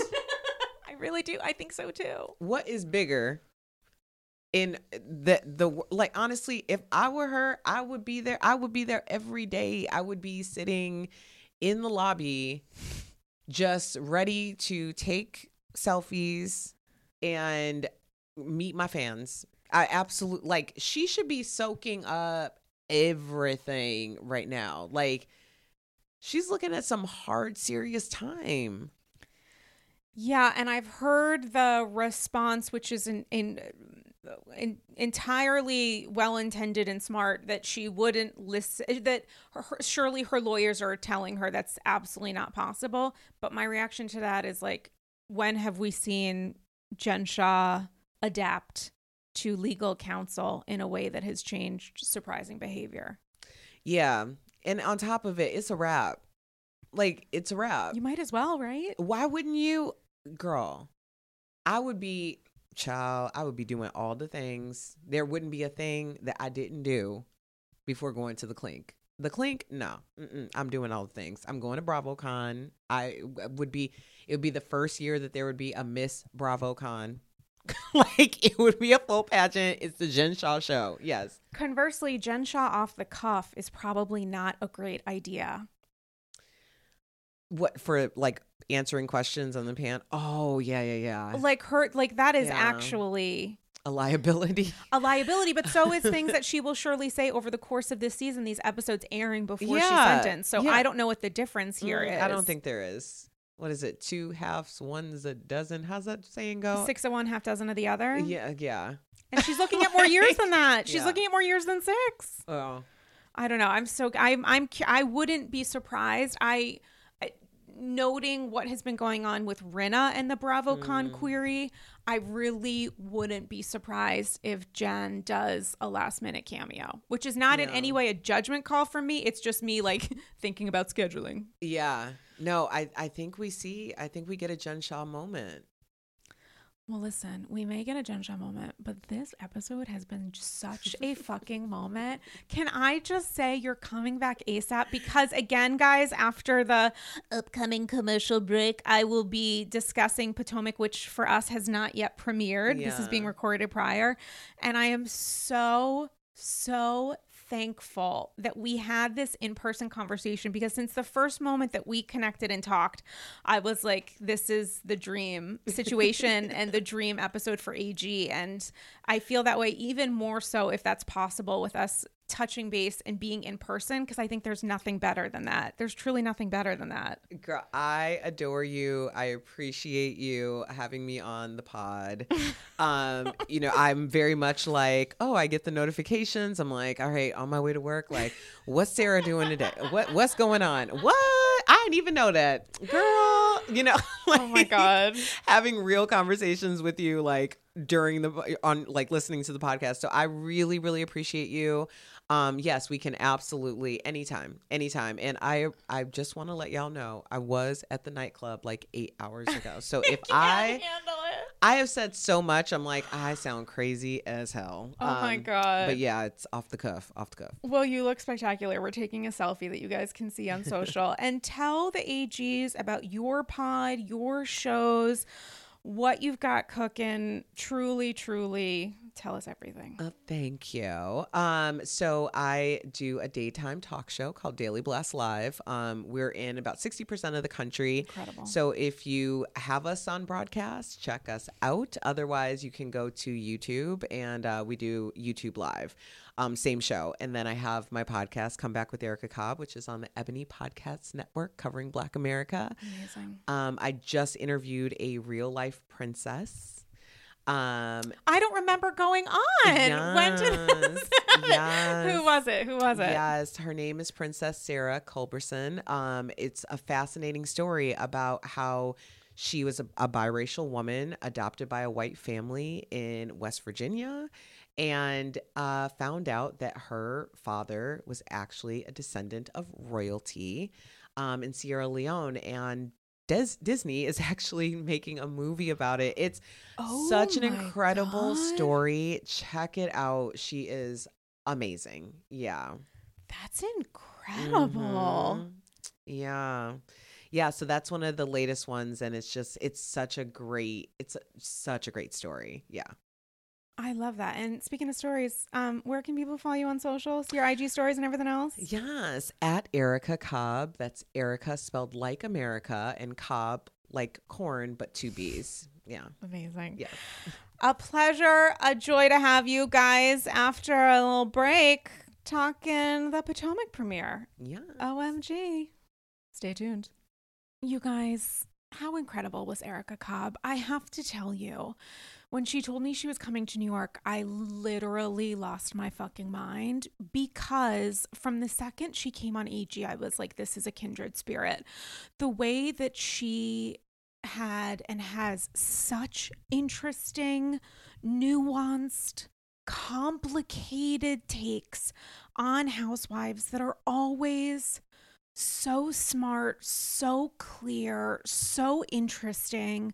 I mean, the things that she said about the Meredith and Lisa dynamic took me out. I was like, that is so interesting. And the dream situation is being able to really, truly connect. And something that I probably, and by probably I mean 100% did, took for granted pre COVID that I certainly do not since COVID began is recording in person. I think there's a difference in the conversations, although Lord knows I try my very best to provide hopefully an energy and a vibe so that people feel comfortable if they're in the office or over Zoom, whatever, um, wherever the sitch happens to be taking place. Um, but you know, pre-COVID, that also limited people coming on the show because I really truly had only considered doing my podcast in person. I really while obviously podcasts exist over a variety of medium when it comes to environments and the ways in which to coordinate an episode, a recording, um, an interview, whatever you want to call it. Um, for me, I've always felt much more comfortable and at ease just like vibing with each other. So I've had housewives over to the apartment when before I was introduced to Her Holiness Tori Hililisi with Studio Piccolo, who transformed my space. Um, like I've literally had housewives on the old people's people's couch with gashes on the wall because I truly have lived in my apartment for over a decade, but never. I was always, I'm like that tenant where I'm like, oh, I don't want to ask them to repaint, even though it's in my lease that that is like a thing I can get done every, I forget if it's two or three years, but I didn't in over a decade until I realized that I wanted an adult space, um, a space to be proud of, a space to invite people over for reasons professional or personal and be like, what you're seeing when you walk in the door is a piece of me exemplified. Um, but anyway, so like having opening the door to her and having her come in and see the space, and we spent a while before recording chatting. And it's something that really is so meaningful to me. Um, you know, a nice thing about opening up AG, you know, a couple years ago um, to the Zoom style recording is that I was introduced to a lot of people who are based out of New York, which is fantastic and something I really, really look forward to and seek out when I'm introducing new guest co hosts to the vibe of Andy's Girls. Um, but it makes it even more special when someone who isn't based in New York is able to literally come over to the cloth because there's a connection there. And I have felt a connection over Zoom with Erica since we were first introduced. And to just like have her in the cloth talking, deep diving, my God, I could talk to her about Rinna for days, let alone hours, was so incredibly meaningful to me. And again, it's something I mean, drinking game. Every time I say I don't take it for granted, have a drink, uh, have a Corona in honor of Potomac tonight. Um, but it's something that I really, really don't take for granted. And there was one moment where I did have a mini spiral, which I talked to her about before recording because I wanted to jump on the opportunity to have her over to the Cloffice, which happened before Potomac premiered. And there was a a, a piece of my heart that broke because there would be no one I would love to talk to more about Potomac within the construct of talking also about Beverly Hills and Salt Lake and everything else we discussed than Erica. Um, and it didn't work out for us timing wise, but I am so appreciative that we were able to have the conversation that we did and that I have another incredible, amazing guest later on with this weekend's episode to deep dive Potomac. And also, this is an opportunity for us to chat. Um, I felt like I was still kind of riding high from the convo with Erica, which led into the Potomac premiere, which was incredible. There is something about Potomac that just feels, no disrespect, better than everything else. It's the editing. It's like the saturation in the color of the episodes. I feel like everything looks brighter and cleaner. Literally, like the backgrounds when they're sitting at that little pi- divorce picnic, Michigas, or separation lunch. I don't even know what to call it. Everything just looks more interesting. And that is exemplified in every way the cast, the plot, what's going on. It feels like it's an maybe an odd thing to say, but there is something about Potomac that I find incredibly meaningful because it's a different form of escapism for me personally, just like Susie viewer, honestly, before podcast or whatever else, that is different for me than anything else. Maybe the only possible comparison I could make is early to mid year Real Housewives of New York. And this makes sense in my head. It might not make sense to you, and that makes a lot of sense to me. But there is something about the escapism that comes from watching women at different points in their life, in their story, like their literal IRL story, that is genuinely escapism for me. I've never been in like a super, super significant long term relationship for a variety of reasons.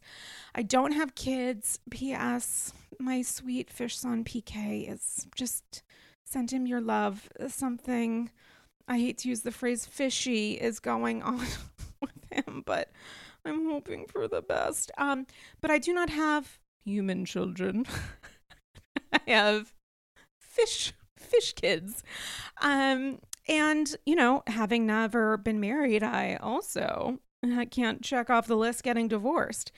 And there is something about watching these women specifically and watching their stories, which is escapist for me because I haven't experienced that. Like, I think we think of escapism when we think of housewives being connected to the world of glamour or celebrity or Hollywood, thinking in many ways about like the yesteryear seemingly of Beverly Hills and an Hermes party now and again. Um, but that idea of escapism and of seeing something not necessarily that you consider unattainable or as a goal even but just an experience that you haven't had a chapter in your book that hasn't been written. Not to say that it won't, not to say that you that you want it to be, but something that feels I mean, kind of just honestly different from the life that you have chosen to live, the circumstances in which you have found yourself. And watching the women react to the way that Ashley is like navigating her separation slash divorce, watching Gizelle react with such emotion and um, sadness, understandably so, to seeing her beautiful, wonderful, lovely daughters grow up. Sixteen, my God, that's such I, that's such a, a an important moment in any child and in a parent's life because you're straddling your high school career for lack of a better term and you know your kids are graduating looking at colleges looking at those next stages of their lives as they become independent people i could understand how upsetting that could feel but i haven't experienced it. So for me the escapism is like kind of the wonder of all of this. I mean we all rejoice in delight in the glow up that has taken place with the Grand Dame. And there's also such a grounding energy that she presents, like this uh, element of grace that she gives. She can be a smartass. She's obviously incredibly quick, very, very funny, and can be very, very dry.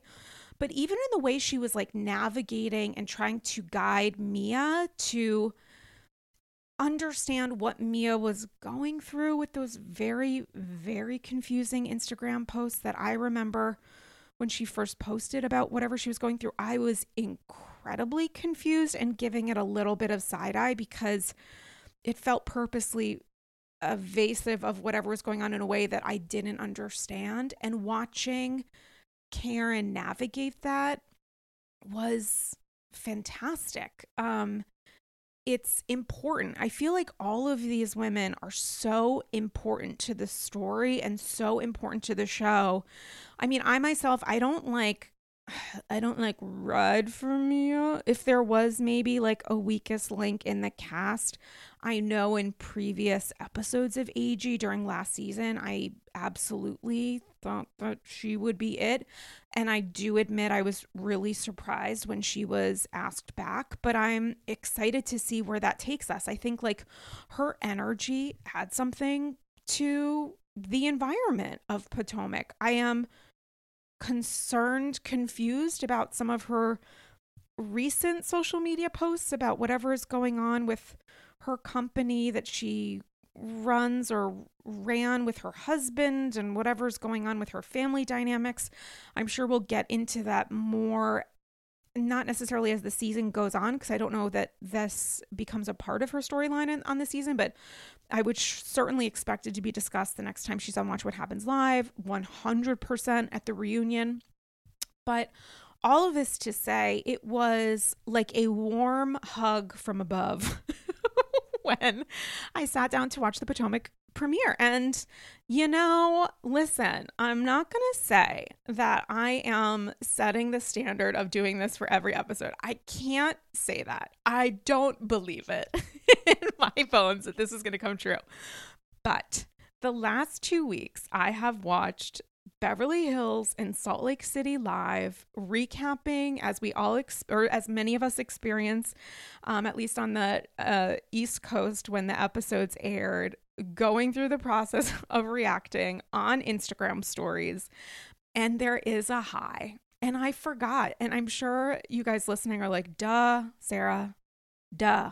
Like literally, duh and I just had forgotten about it because it has been a very, very long time since I watched episodes live. Still, still sipping my Harney and Son cinnamon spice tea, just decaf for the PM.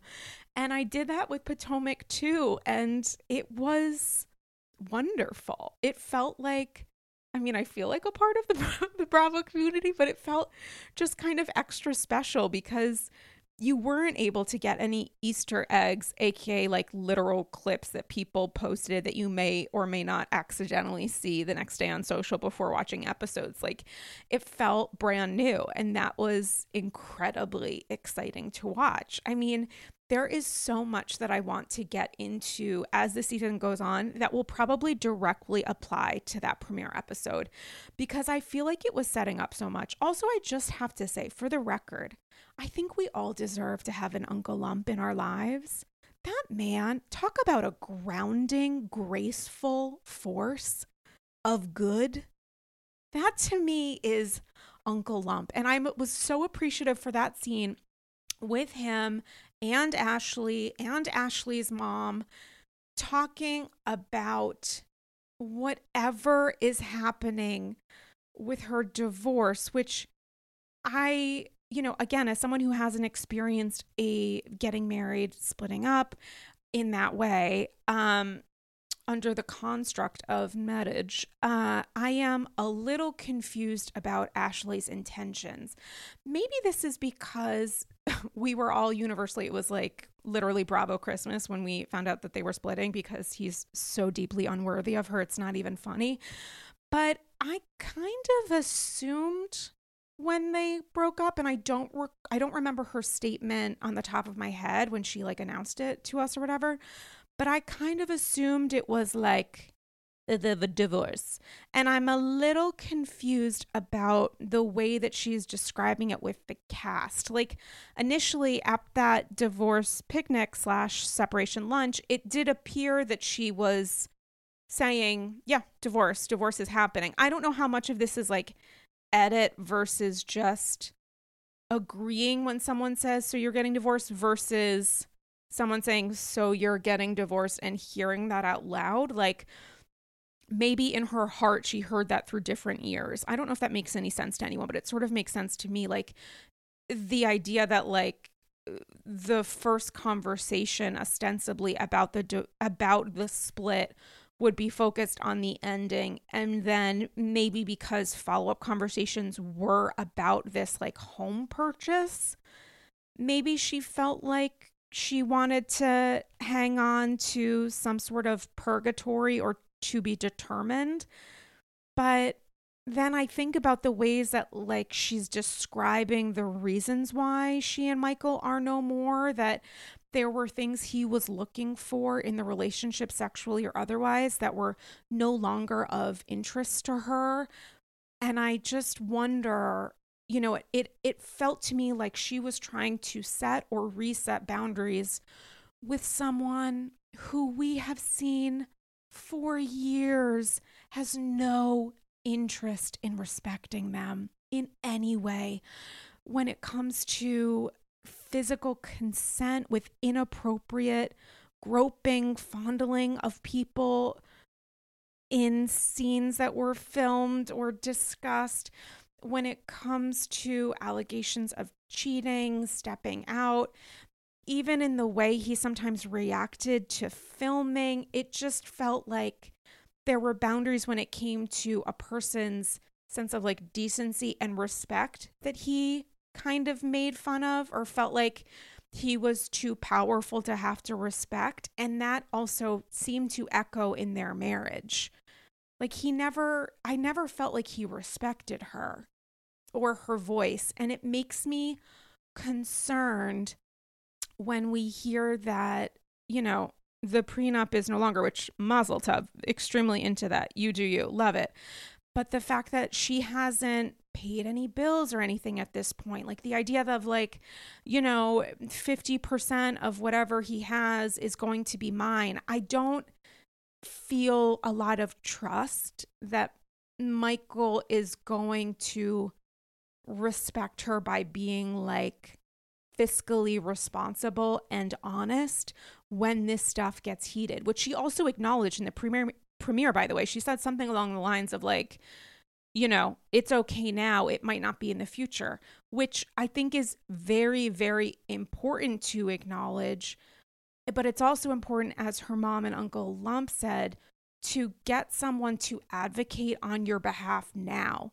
Like I would think you would want someone there if you intend to divorce, if you're at that point, get someone who can advocate for you so that he's not setting the environment. Like, I don't, I understand the concept of using an LLC in which to buy a house, like that makes sense to me. I know a lot of celebs do that when I read stuff about like New York real estate, and it's done by people so that you don't necessarily see a celeb's name when someone is buying property. It makes it kind of easier to disguise. And I'm sure that there are financial reasons for it too. I think I remember this could be totally wrong, guys, but I think I remember during Bethany and Jason's split, maybe the reveal that they had bought their apartment with an LLC, which again is not uh, out of the norm for people of means to do that. I'm sure that there are tax reasons related to it, fine, you know, like other financial reasons related to it and whatever else. But it makes me nervous if she doesn't have an advocate to advise her that she's like putting down offers on houses because what is the arrangement that you have? Is there just an expectation of trust that Michael is not going to fuck you over because of the kids? If that was the case, I don't think he would have been such a dick in the marriage. You know what I'm saying? Like, I can only go off of someone's behavior. And when you're dealing with a split, and maybe Michael understanding that if he thought in his head he had control over Ashley financially or otherwise, that that might be coming to an end, I could see him being very open and engaging and positive about going in on getting property together because he could be thinking about it subconsciously or otherwise as another form of control. And it makes me nervous because of not having legal counsel in there or having legal counsel who's only there to support Michael's best interests from a business perspective, personal perspective, and not necessarily Ashley's. Like, part of the divorce to me is the idea that those financial interests are no longer aligned. Like, I don't, if if there is a reason for them to get this house together that makes a ton of sense financially that won't necessarily like how do, do is she planning to then buy him out of the house? Is that going to come out of her settlement? Are they having those kinds of conversations? Are we thinking about this as a part of the negotiation for her divorce? And if that's the case why are we pushing back when pe- when why are you pushing back and saying that you're separated? We're not talking divorce. Or we're separated, we're not using the term divorce. It's a little it's not the kind of intentionally vague that we're seeing otherwise, but it it just makes me uh, feel a little cautious on Ashley's behalf. And I feel like maybe a lot of people are not necessarily thinking similarly, but ha- having a big question mark over this um, next chapter in their lives. Also, do we know uh, in real time if she has moved? Has she moved into a house? Is it the house in Arlington, Virginia? Is it this one or another one? Also, speaking of business decisions, Peter, Peter Thomas. Um, guys, I'm giving an opportunity to to buy into Andy's girls. You get to um produce two episodes a year. And just so you know, I've done a valuation of the podcast, and spoiler alert, it is also $1.5 million. So there's going to be a new premium tier to Patreon, and you can get that premium tier for two episodes a year. That's 20% kind of sort of pretend there are 10 months instead of 12. I do sometimes. Uh, for how much was it? 300K? I just watched that happen in real time. I was so confused as the scene was going on because he was saying, like, I'll cover it financially, which I was like, when did that happen? when did Peter become that financially secure, noting how dysfunctional the hospitality industry can be in which to make that kind of investment. And then when he was like, yada, yada, 1.5, so you'll give 300K, I was like, got it. I literally, it might have been in the Instagram story. I literally was like, check. Like, I mean, literal and figurative. Check. That made a lot more sense. Um, my goodness, I really hope that doesn't happen. I really hope that Dr. Wendy focuses on on the wicks, maybe and not the Thomas. Let's let's grow that candle company because um while the idea of of a Nigerian bar slash um, library is um, interesting, I am nervous about the financial stability in that investment. You know, in a form of work with a lot of st- instability in the hospitality industry and would love to see the deck. Would love to see the investor deck. I think there's a lot there. Um, also, speaking of a lot, I do have to say that watching Karen and Gizelle back is like watching a, a part of my soul be restored. The way that they are able to, I don't know, support each other, laugh with each other, um, riff with each other, sometimes yell at each other, and still come together shows the impact of not only like mutual respect, but also knowing each other for so long. I think what makes Potomac so especially valuable is that these are women who already have very fulfilled lives pre housewives. I think that is why so many OGs are still not only in the cast, but like necessary for the show. You can have OGs who stay for however many years, but who aren't necessarily still integral to the foundation of the show. And every OG on Potomac is like the fact that Charrisse is now coming in and out, God bless absolutely that should happen because she has known these women for years. Robyn said Charrisse was the one who introduced her to Gizelle. You cannot buy that kind of connection or history when you're doing casting. And I think what makes Potomac so interesting and so engaging is again, not only have these women had complete and continue to have complete lives that exist off camera they're not there's a certain point in a housewife's journey where like their off camera life has to be shown on camera or on social to continue some other aspect of it or it blends together in such a way that you feel like their off camera life does have like a Valencia filter applied. And I feel like Potomac is so different from that because I feel like they have been able to stay so grounded. And I think a part of that is because these women are very grounded, regardless of what happens with moments of conflict or whatever else. Um, and my God, these women are all so fucking funny. Even when they fight, I'm like, Jesus Christ, it's great. I mean, Gizelle being like, no touching. Uh, how can you? Haven't we all been there? There are people in my life who I like will give side eye to, but whatever. It's like not necessarily passive aggressive greetings, but it's like, okay, I got it. Like, cool. We're going to smile, whatever, but I get it.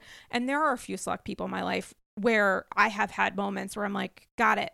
I'm giving you cold because that's what you deserve. We're not playing any other game. Like, you have fucked with me in such a way. I'm not going to do the social airs because behind the scenes, you're a bastard.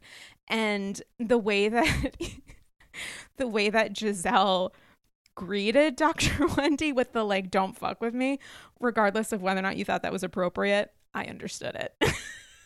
I have done stuff that's similar. I'm like, I get it. Like at a certain point, there's no looking back, or at least we'll say hi, but we're not going to hug. You don't, we're not going to do that. That's actually too much for me.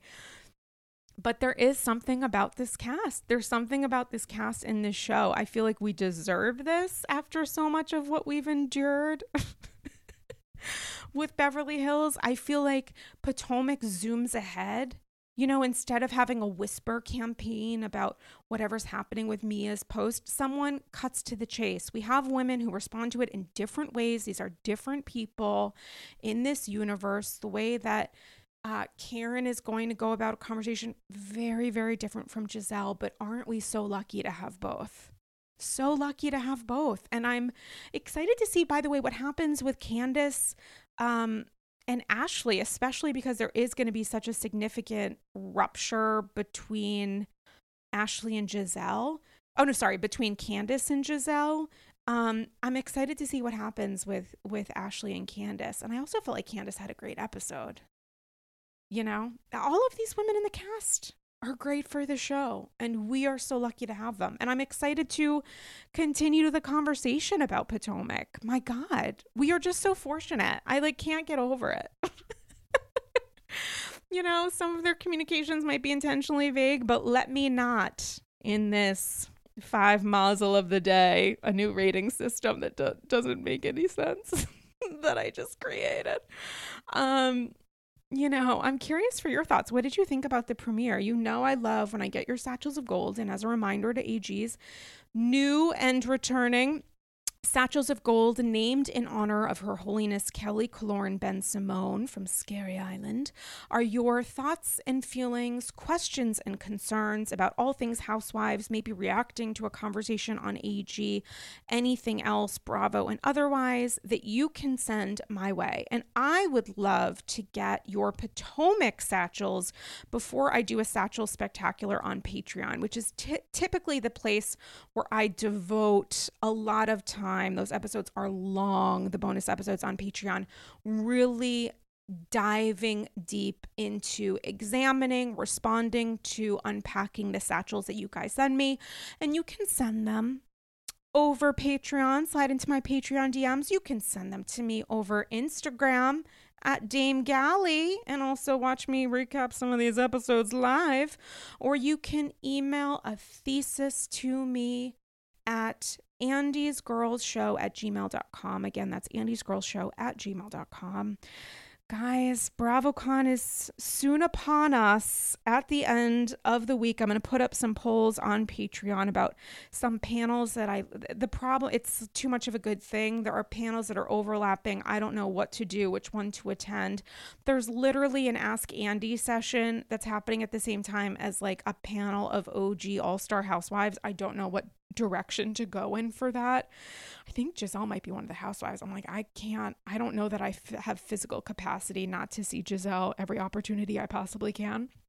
So, um, I'm gonna post those polls because I could use your help. Um, and speaking of help, but not actually really, um, a big episode on the Patreon, a one hour bonus episode with recent AG 350 guest co host James LaRosa, where we talk about the future of New York. legacy, reboot, priorities, cast, and a deep dive into the recent Salt Lake City episode talking about um, the cast support and Whitney's husband's support for the experience that she's shared. Certainly something that I'm sure we'll hear more about as the season goes on. Um, and a little Lisa Meredith and more. And you can listen to that episode and so much more at patreon.com slash Andy's Girls. Guys, my God, AG351. I almost called it 350 spiritual 350 because I'm feeling a momentous vibe. I'm so glad that we chatted Potomac just now, just me and you, one on one. Um, I'm curious for your thoughts. Let me know. My God, BravoCon, stay on my social. I have some ideas on things that I want to do during panels, so make sure that you're following me, on Instagram. Um, it's going to be a crazy weekend. I'm going to the Watch What Happens Legends Ball. There's going to be a lot happening. If you're attending BravoCon, seek me out. Let's say hi. Tell me your favorite housewife. Tell me your spiritual housewife. I want to chat. Let me know your thoughts and feels. And if you're not going, you'll be there in spirit and so much more because I'll be covering it 24 7 um, on Instagram and otherwise. Uh, guys, hope you're all doing okay. Happy almost Erev BravoCon, not really, kind of, sorta. And uh, listen, we'll chat soon, okay? Bye bye.